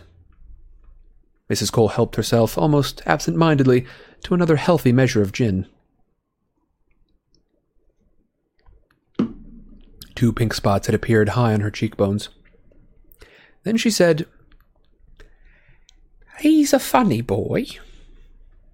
Yes, said Dumbledore. I thought he might be. He was a funny baby, too. He hardly ever cried, you know. And then, when he got a little older, he was odd. Odd in what way? asked Dumbledore gently. Well, he. But Mrs. Cole pulled up short, and there was nothing blurry or vague about the inquisitorial glance she shot Dumbledore over her gin glass. He's definitely got a place at your school, you say? Definitely, said Dumbledore. And nothing I can say would change that. Nothing, said Dumbledore. You'll be taking him away, whatever. Whatever, repeated Dumbledore gravely. She squinted at him, as though deciding whether or not to trust him. Apparently, she decided that she could because she said in a sudden rush, He scares the other children. You mean that he is a bully? asked Dumbledore. I think he must be, said Mrs. Cole, frowning slightly, but it's very hard to catch him at it. There have been incidents, nasty things. Dumbledore did not press her, though Harry could tell that he was interested. She took yet another gulp of gin, and her rosy cheeks grew rosier still. Billy Stubbs's rabbit? Well, Tom said he didn't do it, and I don't see how he could have done, but even so, it didn't hang itself from the rafters, did it? I shouldn't think so. No, said Dumbledore quietly. But I'm jiggered if I know how he got it up there to do it. All I know is that he and Billy had argued the day before, and then. Mrs. Cole took another swig of gin, slapping a little over her chin this time. On the summer outing, we take them out, you know, once a year to the countryside or to the seaside. Well, Amy Benson and Dennis Bishop were never quite right afterward. And all we ever got out of them is that they'd gone into a cave with Tom Riddle. He swore that they'd just gone exploring, but something happened in there, I'm sure of it. And, well, there have been a lot of other things. Funny things. She looked around at Dumbledore again, and though her cheeks were flushed, her gaze was steady. I don't think many people will be sorry to see the back of him. You understand, I'm sure, that we will not be keeping him permanently, said Dumbledore. He will have to return here, at the very least, every summer. Oh, well, that's better than a whack on the nose with a rusty poker, said Mrs. Cole with a slight hiccup. She got to her feet, and Harry was impressed that she was quite steady, even though two thirds of the gin was now gone. I suppose that you'd like to see him? Very much, said Dumbledore, rising too. She led him out of her office and up the stone stairs, drank, calling out instructions and admonitions to helpers and children as she passed. The orphans, Harry saw, were all wearing the same kind of grayish tunic. They looked reasonably well cared for, but there was no denying that this was a grim place in which to grow up. Here we are, said Mrs. Cole as they turned off the second landing and stopped outside the first door in a long corridor. She knocked twice and entered.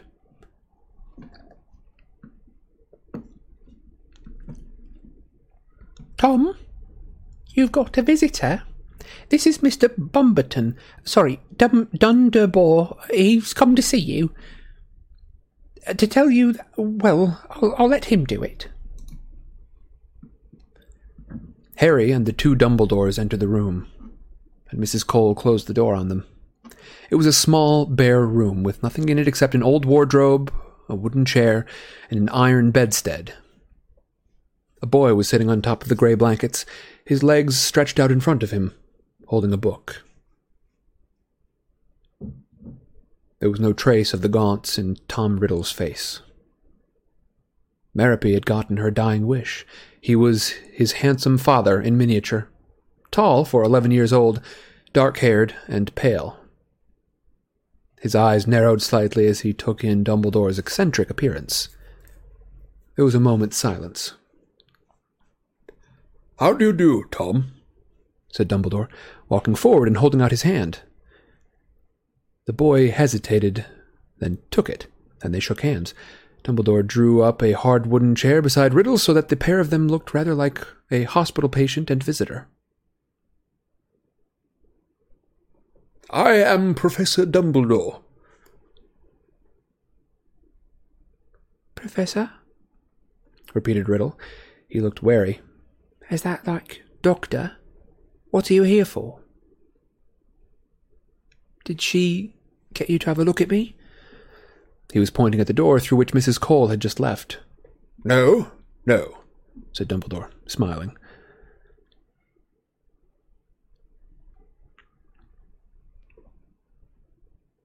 I don't believe you, said Riddle. She wants me looked at, doesn't she? Tell the truth. He spoke the last three words with a ringing force that was almost shocking. It was a command, and it sounded as though he had been it sounded as though he had given it many times before. His eyes widened and he was glaring at Dumbledore, who made no response except to continue smiling pleasantly. A few seconds later, Riddle stopped glaring, though he looked, if anything, warier still. Who are you? I have told you. My name is Professor Dumbledore, and I work at a school called Hogwarts. I have come to offer you a place at my school. Your new school, if you would like to come. Riddle's reaction to this was most surprising. He leapt from the bed and backed away from Dumbledore, looking furious. You can't kid me. The asylum. That's where you're from, isn't it? Professor. Yes, of course. Well, I'm not going, see? That old cat's the one who should be in the asylum. I never did anything to little Amy Benson or Dennis Bishop. You can ask them. They'll tell you. I am not from the asylum, said Dumbledore patiently. I am a teacher, and if you will sit down calmly, I shall tell you about Hogwarts. Of course, if you'd rather not come to the school, nobody will force you. I'd like to see them try, sneered Riddle. Hogwarts, Dumbledore went on as though he had not heard Riddle's last words, is a school for people with special abilities.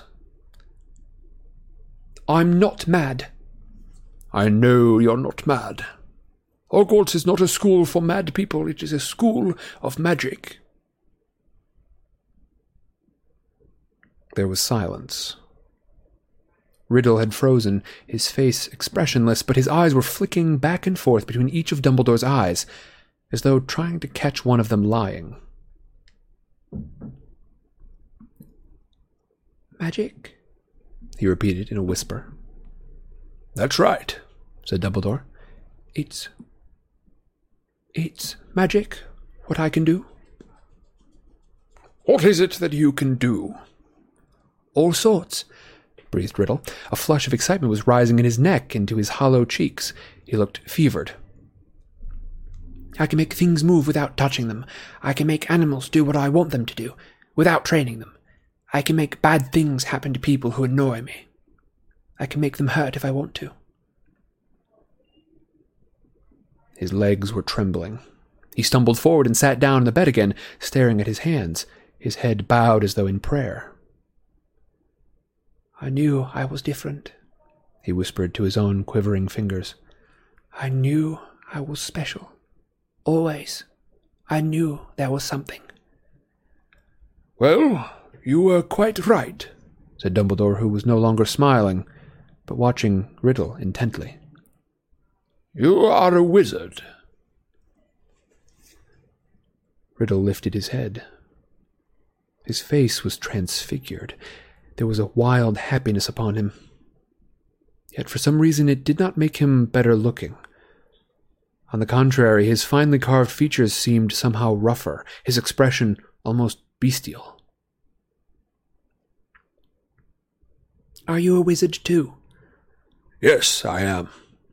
Prove it, said Riddle at once in the same commanding tone he had once used to say, Tell the truth. Dumbledore raised his eyebrows.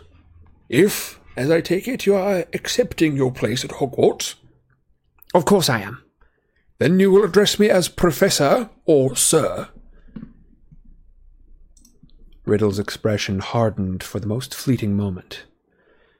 Before he said, in an unrecognizably polite voice, I'm sorry, sir. I meant, please, Professor, could you show me? Harry was sure that Dumbledore was going to refuse. That he would tell Riddle that there would be plenty of time for practical demonstrations at Hogwarts, that they were currently in a building full of muggles and therefore must be cautious.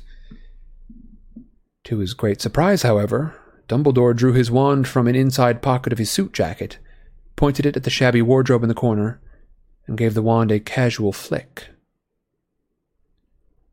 The wardrobe burst into flames. Riddle jumped to his feet. Harry could hardly blame him for howling in shock and rage. All his worldly possessions must be in there. But even as Riddle rounded on Dumbledore, the flames vanished, leaving the wardrobe completely undamaged. Riddle stared from wardrobe to Dumbledore. Then, his expression greedy, he pointed at the wand. Where can I get one of them? All in good time, said Dumbledore. I think there is something trying to get out of the wardrobe. And sure enough, a faint rattling could be heard from inside it. For the first time, Riddle looked frightened. Open the door, said Dumbledore. Riddle hesitated, then crossed the room and threw open the wardrobe door. On the topmost shelf, above a rail of threadbare clothes, a small cardboard box was shaking and rattling as though there were several frantic mice trapped inside of it. Take it out, said Dumbledore. Riddle took down the quaking box. He looked unnerved. Is there anything in that box you ought not to have? Asked Dumbledore. Riddle threw Dumbledore a long, clear, calculating look. Yes, I suppose so, sir, he said finally, in an expressionless voice. Open it, said Dumbledore. Riddle took the lid off and tipped the contents onto his bed without looking at them. Harry, who had expected something much more exciting, saw a mess of small, everyday objects a yo yo, a silver thimble, and a tarnished mouth organ among them. Once free of the box, they stopped quivering and lay quite still upon the thin blankets. You will return them to their owners with your apologies, said Dumbledore calmly, putting his wand back into his jacket. I shall know whether it has been done, and be warned thieving is not tolerated at Hogwarts. Riddle did not look remotely abashed. He was still staring coldly and appraisingly at Dumbledore. At last he said in a colorless voice, Yes, sir. At Hogwarts, Dumbledore went on, we will teach you not only to use your magic, but to control it. You have, inadvertently, I am sure, been using your powers in a way that is neither taught nor tolerated at our school.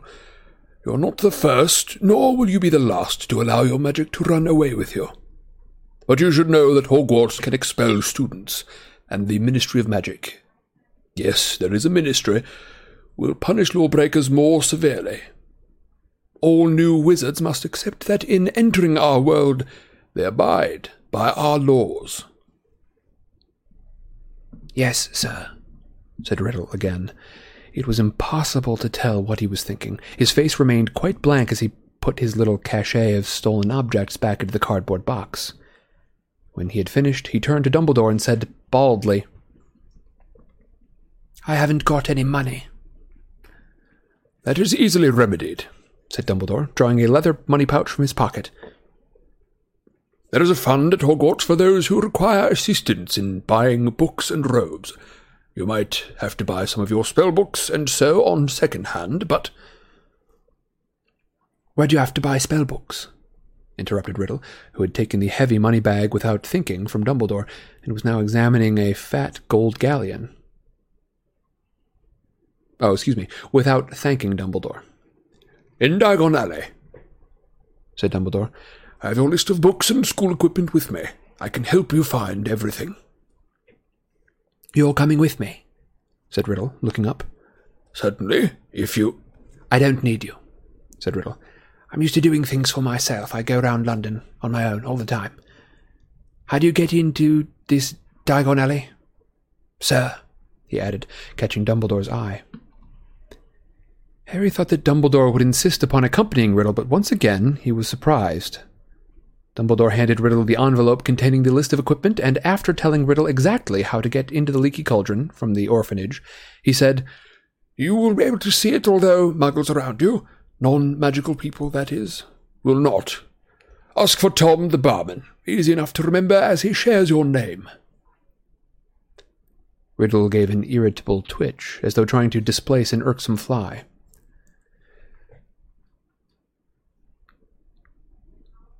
You dislike the name Tom? There are a lot of Toms, muttered Riddle. Then, as though he could not suppress the question, as though it burst from him in spite of himself, he said, Was my father a wizard? He was called Tom Riddle, too, they've told me. I'm afraid I don't know, said Dumbledore, his voice gentle. My mother can't have been magic, or she wouldn't have died, said Riddle, more to himself than Dumbledore. It must have been him. So, when I've got all my stuff, when do I come to this Hogwarts? All the details are on the piece of parchment in your envelope, said Dumbledore. You will leave from King's Cross Station on the 1st of September. There is a train ticket in there, too. Riddle nodded. Dumbledore got to his feet and held out his hand again. Taking it, Riddle said, I can speak to snakes. I found out when we've been on been out in the country on trips. They find me, they whisper to me. Is that normal for a wizard? Harry could tell that he had withheld mention of this strangest power until that moment, determined to impress. It is unusual, said Dumbledore, after a moment's hesitation, but not unheard of. His tone was casual, but his eyes moved curiously over Riddle's face. They stood for a moment, man and boy, staring at each other. Then the handshake was broken. Dumbledore was at the door. Goodbye, Tom.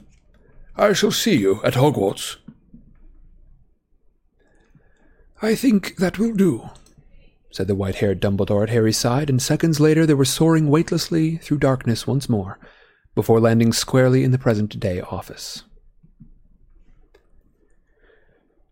Sit down, Harry, said Dumbledore, landing beside Harry. He obeyed, his mind still full of what he had just seen.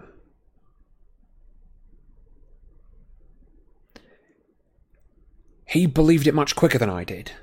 I mean, when you told him that he was a wizard, said Harry. I didn't believe Hagrid at first when he told me. Yes, Riddle was perfectly ready to believe that he was, to use his word, special, said Dumbledore. How did you know? Excuse me. Did you know? Then? asked Harry. Did I know that I had just met the most dangerous dark wizard of all time? said Dumbledore. No. I had no idea what he would grow up to be. However, I was certainly intrigued by him. I returned to Hogwarts intending to keep an eye on him, something that I should have done in any case, given that he was alone and friendless, but which already I felt I ought to do for others' sake as much as his. His powers, as you heard, were surprisingly well developed for such a young wizard, and, most interestingly and ominously of all, he had already discovered that he had some measure of control over them, and begun to use them consciously. And as you saw, they were not the random experiments of young wizards. He was already using magic against other people to frighten, to punish, to control. The little stories of the strangled rabbit and the young boy and girl that he lured into the cave were most suggestive. I can make them hurt if I want to. And he was a Parselmouth, interjected Harry. Yes, indeed. A rare ability, and one supposedly connected to the dark arts, though, as we know, there are Parselmouths among the great and the good as well. In fact, his ability to speak to serpents did not make me nearly as uneasy as his obvious instincts for cruelty, secrecy, and domination. Time is making fools of us again, said Dumbledore, indicating the dark sky beyond the windows. But before we part, I wanted to draw your attention to certain features of the scene that we have just witnessed, for they have a great bearing on the matters that we shall be discussing in future meetings. Firstly, I hope that you noticed Riddle's reaction when I mentioned that another shared his first name, Tom. Harry nodded. There he showed his contempt for anything that tied him to other people, anything that made him ordinary.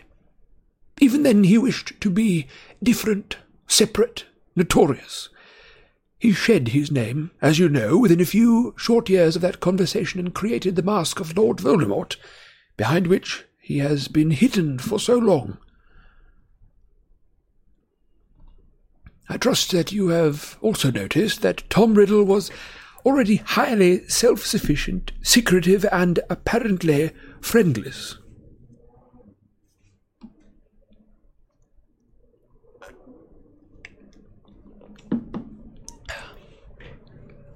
He did not want help or companionship on his trip to Diagon Alley. He preferred to operate alone. The adult Voldemort is the same. You will hear many of his Death Eaters claiming that they are in his confidence, that they alone are close to him, even understand him. They are deluded. Lord Voldemort has never had a friend, nor do I believe he has ever wanted one. And lastly, I hope you're not too sleepy to pay attention to this, Harry. The young Tom Riddle liked to collect trophies.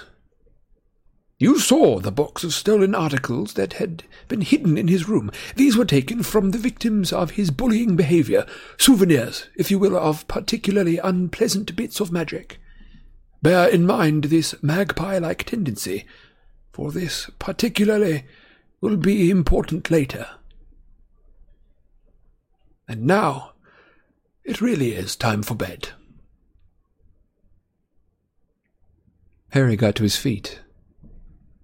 As he walked across the room, his eyes fell upon the little table on which Marvolo Gaunt's ring had rested last time. But the ring was no longer there. Yes, Harry, said Dumbledore, for Harry had come to a halt. The ring is gone, said Harry, looking around. But I thought you might have the pipe organ or something. Dumbledore beamed at him, peering over the top of his half moon spectacles. Very astute, Harry.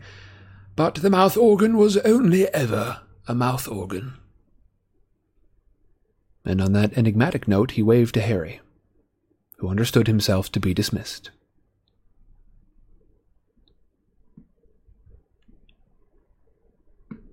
If you are listening right now on YouTube, remember this is not the live show, this is the premiere.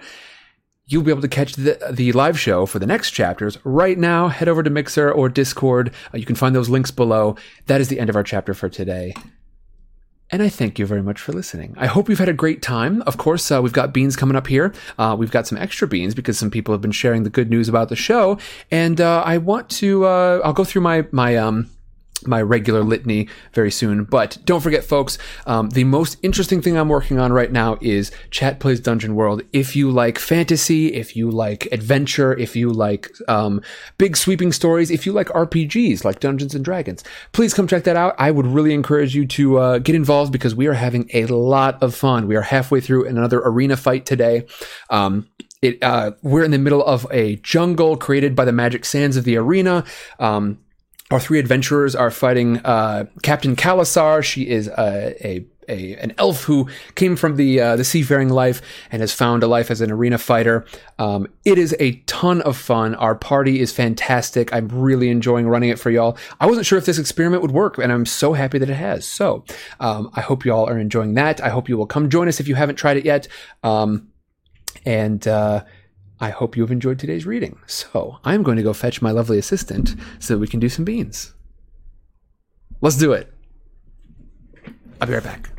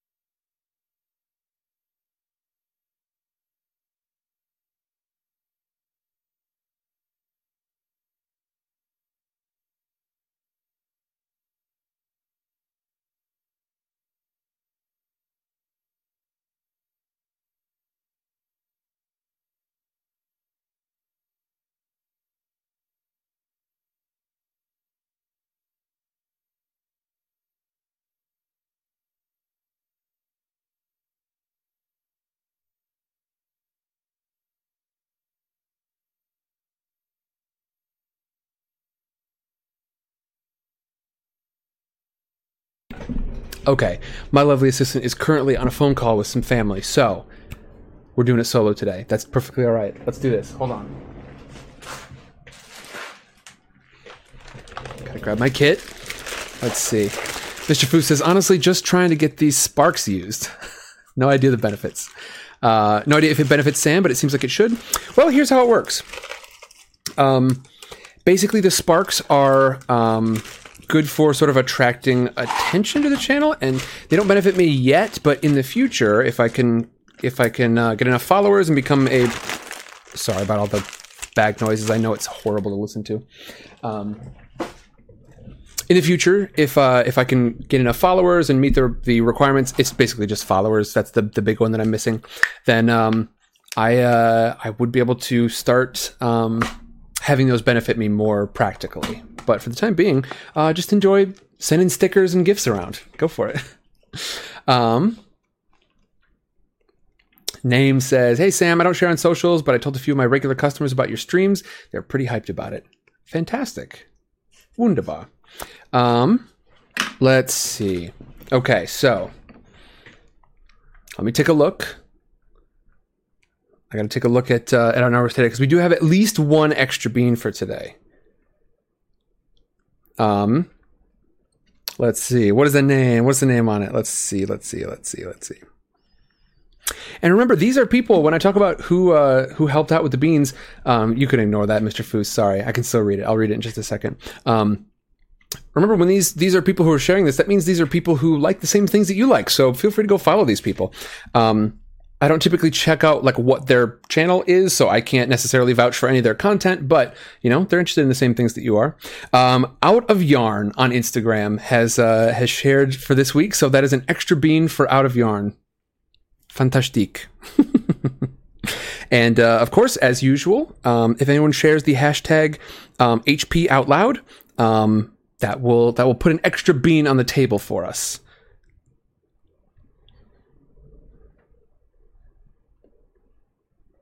Oh, I've misspelled it. Hold on. Hold on. I'm just I'm just checking to make sure I haven't missed anything.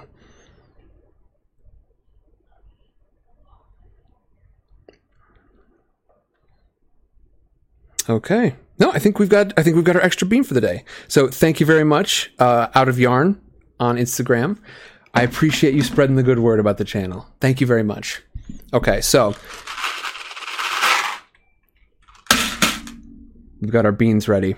Uh, I'm gonna have to uh, I'm gonna have to do this myself. Let's see if I can I can I can sort of like try and find where's my camera here. Okay, so that should be about it. I can see the little red light through it, so but but I can't really see the bean. I can see the shape, but I can't see what color it is. Um, so here's our bean. So uh, let's talk about uh, what the schedule is for the week. Um, next week, I'm still I'm still not in a place where I can get back into um, vintage sidecar. Unfortunately, um, my Tuesdays are still a little tied up with some other things. So my schedule right now starts on Wednesdays. It's a, I'm just doing Wednesdays and Thursdays right now. Uh, Wednesday is uh, sidecar gaming. Ow. And we are running through uh, Disco Elysium, which means uh, we are, well, we're making a decent bit of progress. Uh, we've just advanced into a whole new section of the map. We are uh, learning a ton. We have uh, we have uh, explored a decent bit, and we, I think, we're closing in on our suspect here. We haven't um, we haven't met the person that is our sort of highest suspect yet, but we know a ton about the crime scene. We've met a ton of really interesting characters and visited some fascinating locations. And the story is an amazing set of twists and turns, and it is really well gamified. Um, that process of like taking a story and trying to make it into a game where there are limitations, but you also feel like you are progressing at a satisfying rate, that's super tough to do, but they have executed it very well. So go ahead and check those out. Um, I've got some content warnings in front of some of those videos because although none of them are graphic in and of themselves, they do have uh, occasional discussions of either the crime scene or events leading up to the crime, or there is an autopsy scene that is described. Again, it's all it's all verbal. Nothing's actually portrayed, but gruesomely. So there are content warnings in, some, in front of some of those. All right, this bean I'm picking up some of that acidicness. Uh, it is a sweet acid, sort of a, a fruit kind of flavor, um, something something strawberry y, and it's always the question: Do I taste banana? And I I'm gonna I think I do. So I think I'm gonna go with uh, shake or uh, I think smoothie, strawberry banana smoothie. What do you think, folks? Did it look right?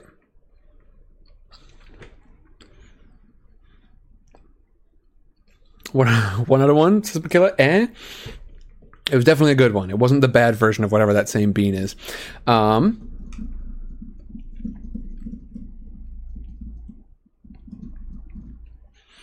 yeah, Freya, I'd love to have you in the uh, in the Dungeon World stuff. Uh, is Dungeon World okay for a fourteen year old? Yes, it is. um, like some of the scenes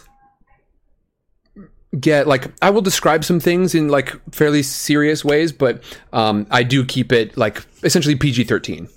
Um, so I, I I do not include any any language that would be higher than that.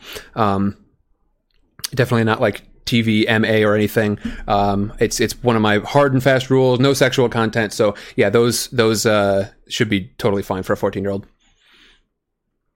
Um, the Disco Elysium stuff, on the other hand, maybe not. all right. And uh, yeah, you can listen to all that stuff. Uh, it, it, should all be available on YouTube. Um, if you can't find anything, uh, just let me know in the Discord. I can try and direct you in the right direction. Uh, hey, Steady Tripod, how's it going? Steady Tripod says, My son and I found your YouTube channel and love your reading the Harry Potter books. My son says, Hey, we're new viewers and we need to catch up on the books by listening to the videos on YouTube. Uh, yeah, I, I welcome you to catch up or to uh, to stick with us, depending on sort of where you're at and how you like to enjoy books son plays d&d even started a club at school. I think that's fantastic. I think there are more people playing dungeons and dragons now. Um, it's not super conducive to what i'm trying to do the, the hardcore like dungeons and dragons version. I really enjoy this game called dungeon world but it's very very similar in a lot of uh, sort of uh, in a lot of ways to to D&D just more simple um, and uh, sort of more branching decisions as opposed to totally wide open um, we had a long discussion about it uh, when we were setting up the first stream uh, to decide, you know, what system were we going to be using. Okay. Let's do a second one. Um, gotta block it out so I don't know which I'm getting. Here, it, gotta find my red light. Okay, there we go. There's bean number two. So, of course, all right, it's a bad one.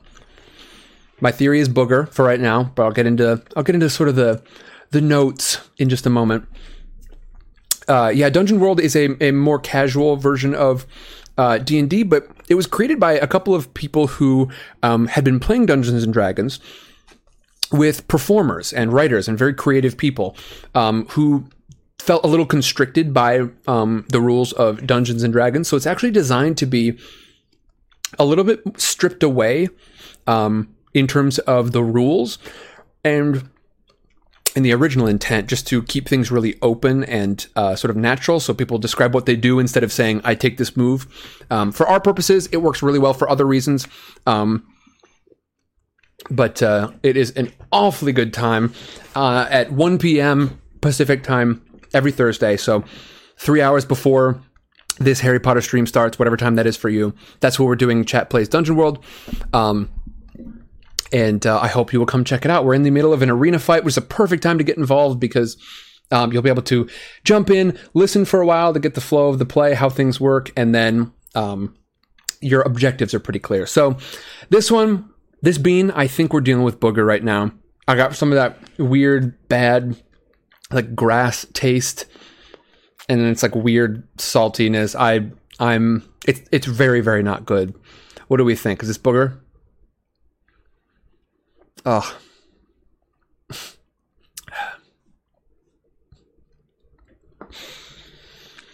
I'm I'm typically kind of a I, I favor rules light systems.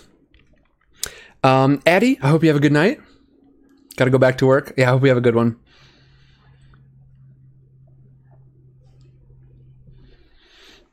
Henny says, honestly, Dungeon World combat is much more interesting than D&D combat, and I could not agree with you more. I think D&D combat ends up just sort of like locked onto a grid, whereas especially when we're not playing with a grid at all, um, I get free reign to describe it how I will, and boy, have we had some fun. We had a great, we've got, we've got a Minotaur Barbarian and, um, an elf wizard and an elf ranger, and today, um, our wizard was casting spells at, um, the, uh, um, their opponent in the water, and uh, our ranger decided to jump out of a tree into the river um, to try and uh, get their opponent with a sword, and almost made it, but didn't quite. So our barbarian helped by leaping out of the water and using their head to boost our ranger forward. It was an incredible scene, and uh, we we landed on a pretty cool cliffhanger. So it's a good time to jump in.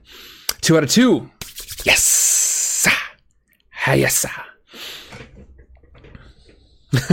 Freya says, 100% I'll be there for the Dungeon World next time. No more chores taking me away. especially with the lack of Critical Role.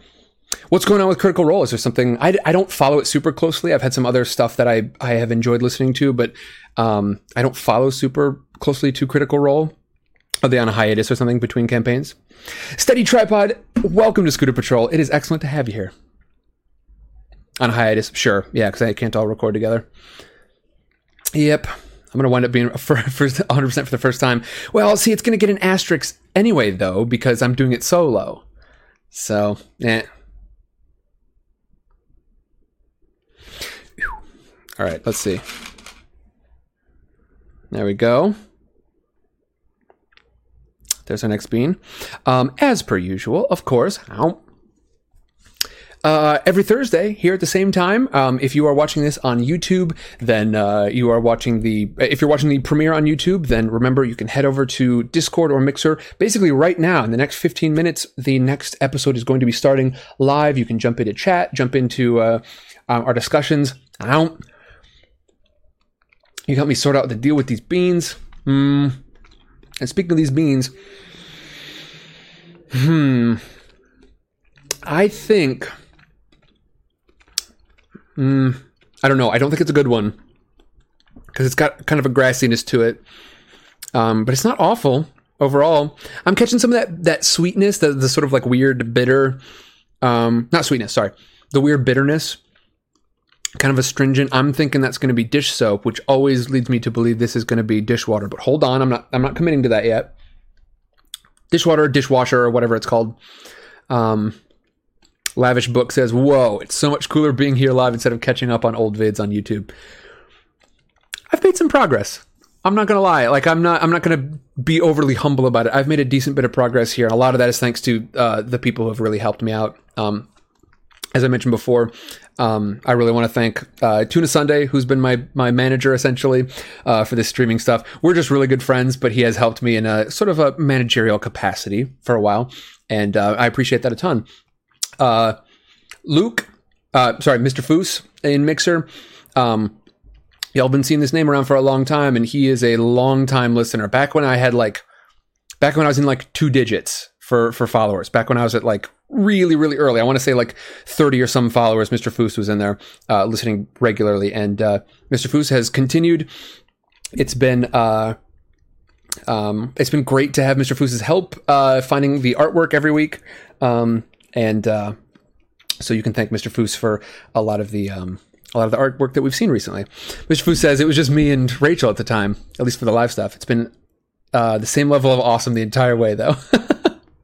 It has been. It's been a ton of fun. I really enjoy doing this with y'all. I think I'm to have to go with dishwater for this one. I'm to have to go with dishwater.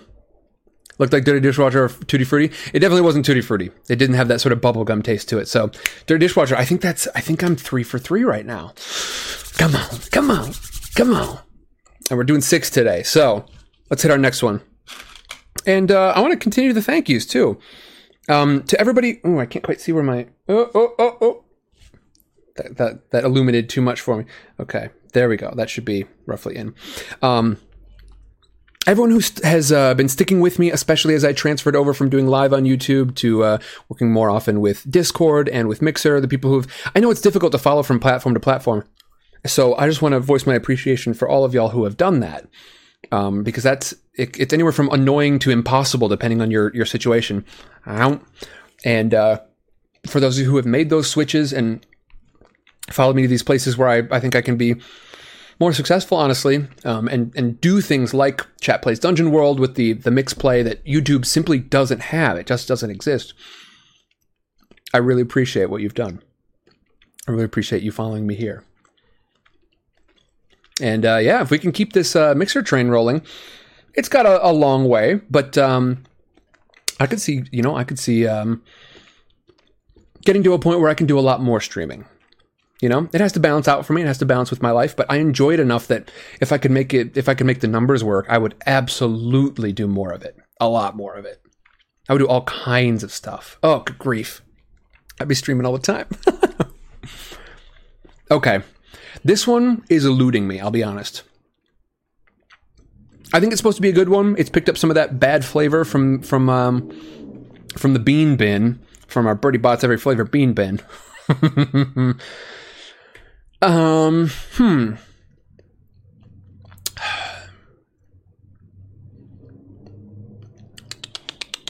Hmm. I don't know. Yeah, Mr. Foos talking about what, what the next book might be. I'm going to put it to a vote. Um, Mr. Foos is saying series of unfortunate events or Lord of the Rings. I'll put it to a vote. I don't know if Lord of the Rings is going to be on there simply because, man, would that be an undertaking? It would be a massive undertaking, and uh, so we'll see. I I have uh,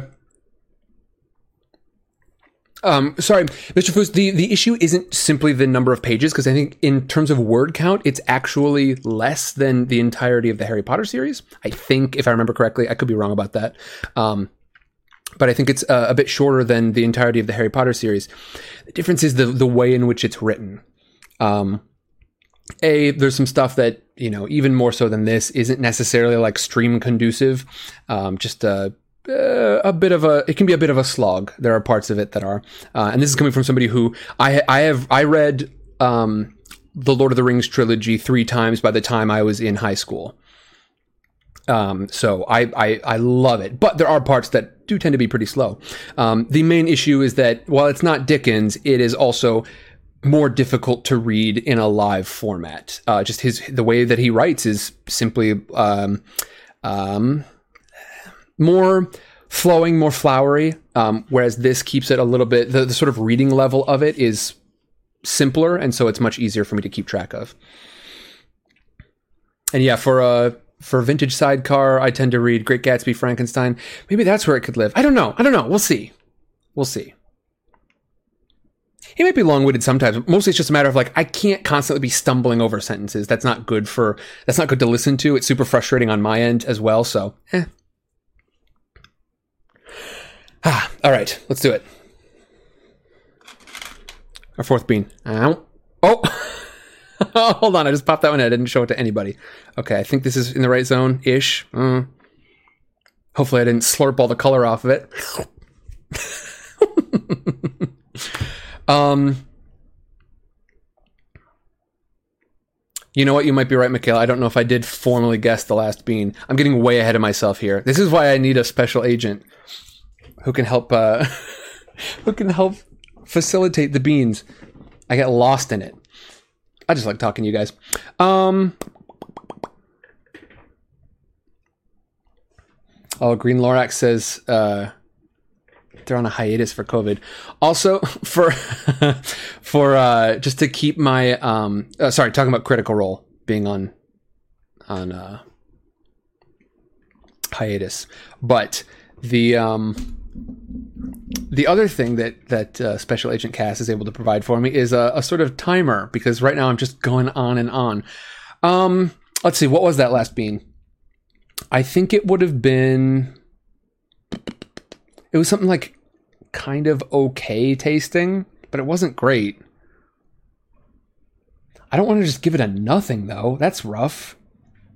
I don't think it wasn't like it wasn't like orange soda or something. I'm gonna go with. I don't know. Boy. Oh, that's tough. It wasn't marshmallow. I don't know what it was. Truly, thinking back on that flavor, I have no idea what it would have been. Have a good one, Mr. Foos. Have fun watching West Wing. Yeah, I don't know. I, I think that's fair because I, I truly have no idea what that flavor was. I'm thinking about it and I do not know what I would have guessed it, it guessed it to be. Like I could just throw out something like like marshmallow, but it wasn't that. It wasn't marshmallow. I've had marshmallow before. That ain't marshmallow. I don't know. Maybe birthday cake. I don't know. Here's our next bean. I think this might be another booger one. It's got like a weird bad sweetness to it. Hmm. No. Nope. Just got hit with a bunch of uh, acidity. Okay, I think this one's vomit. Fortunately, this is a very tame one. But I do think it's vomit. I guess it might be like, oh shoot, the sweetness though. It might have got me with a stinky sock again. What do we think, folks? I did commit to vomit. Ugh, what a sentence. Name, have a good one. Three out of five? Not so much. What do we think it was? Oh no. You must be feeling Dumbledore's pain right now. This unfortunate luck with those beans. Indeed. Uh, Tales of Beedle the Bard. That might be on my list, yeah. The the weird the weird socks ones, yes. The the weird the the the stinky socks or whatever, they do have a weird sweetness to them and it's it sucks. I do usually miss the socks. The socks, the stinky socks, they're my kryptonite. no shame. Shotzi, you must be professional. Please. We're just eating Bertie Bott's every flavor beans and going through flavor notes like it's some sort of wine tasting. I don't understand what's what's not straightforward here. Lavish Book says my current girlfriend gave me a vomit one right after we met. If I didn't have the biggest crush on her, oh my god, she'd be dead. That was tough. I think I committed to vomit, but yeah, I do think it would have been a more. I think it would have been a stronger reaction. So I don't think I, I get those points. I think I got socked again. Dang it! I got socked again. Come on. Get it together. All right. That's three out of five. And once again, our next bean, this is our. Oh, I looked at it, so I'm going to switch that one out. But uh, I just want to reiterate uh, Out of Yarn, just O U T O F Y A R N, Out of Yarn on Instagram. Thank you very much for uh, spreading the good word about the show. Remember, folks, you can uh, throw some extra beans on the pile if you share anything with the hashtag HP Out Loud or honestly, if I see you otherwise promoting the show, um, just uh, the hashtag does tend to be easier because I can search for it. So, oh, oh, the bean's getting to me. Final bean. Let's do this. Out. What else do I have to talk about? I don't know. Not much, I don't think. If you're not already on the Discord, um, I would definitely advise that you do so. If you are on the Discord, make sure you head to the relatively new notifications channel so that you can go ahead and select the stuff that you do want to be hearing about, no- notified about, and the stuff that you don't want to be notified about. That way, I don't have to just send out like, hey, everyone here in the Discord, this thing is going on, even though you might not be interested in, for instance, the uh, uh, Disco Elysium playthroughs. So check out the notifications channel. It's up near the top. Um, Oh, oh, that is a very grassy taste. Ooh. Oh, baby. Shotzi says your sense of fair play is commendable. I appreciate it. I try to be. Um, I've even had some people suggest just like jump down on a few times and swallow them real quick. I think that's outside of the spirit of the uh, the exercise here. I think I really have to marinate in it for a while before it really counts. Let's see. Henny, have a great night.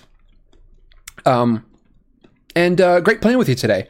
The um, that was a, an awesome session, and uh, I hope to see you again next week. And don't forget tomorrow. I didn't mention this during the uh, the actual stream, so I apologize. But tomorrow, don't forget, um, is our spout lore session. It is not a stream; it's just a Discord meetup to talk about our post session stuff from Chat Plays Dungeon World. Steady tripod. Have a great night. All right, time to put a guess in for this. It's got strong, strong grassiness to it. A little bit of bad sweetness. I don't know. Hmm. Oh, it's sticking in my teeth, which is particularly unpleasant. I think that's going to be booger. Mm, no, I don't want to. I'm not committed to it yet. I think it's booger, but I don't know. It doesn't have that like weird salty. I don't know. The the the the grass one. Oh, um, I don't know. See, I was gonna say stink bug because that one tends to sneak up on me, but those always taste a little smoky to me. Maybe I'm just misreading this like high profile grassiness. I'm gonna go with stink bug. Why the heck not? Stink bug. Dang it. Guy says it was supposed to be dishwasher. Well, what are you going to do? Folks, thank you so much for listening tonight.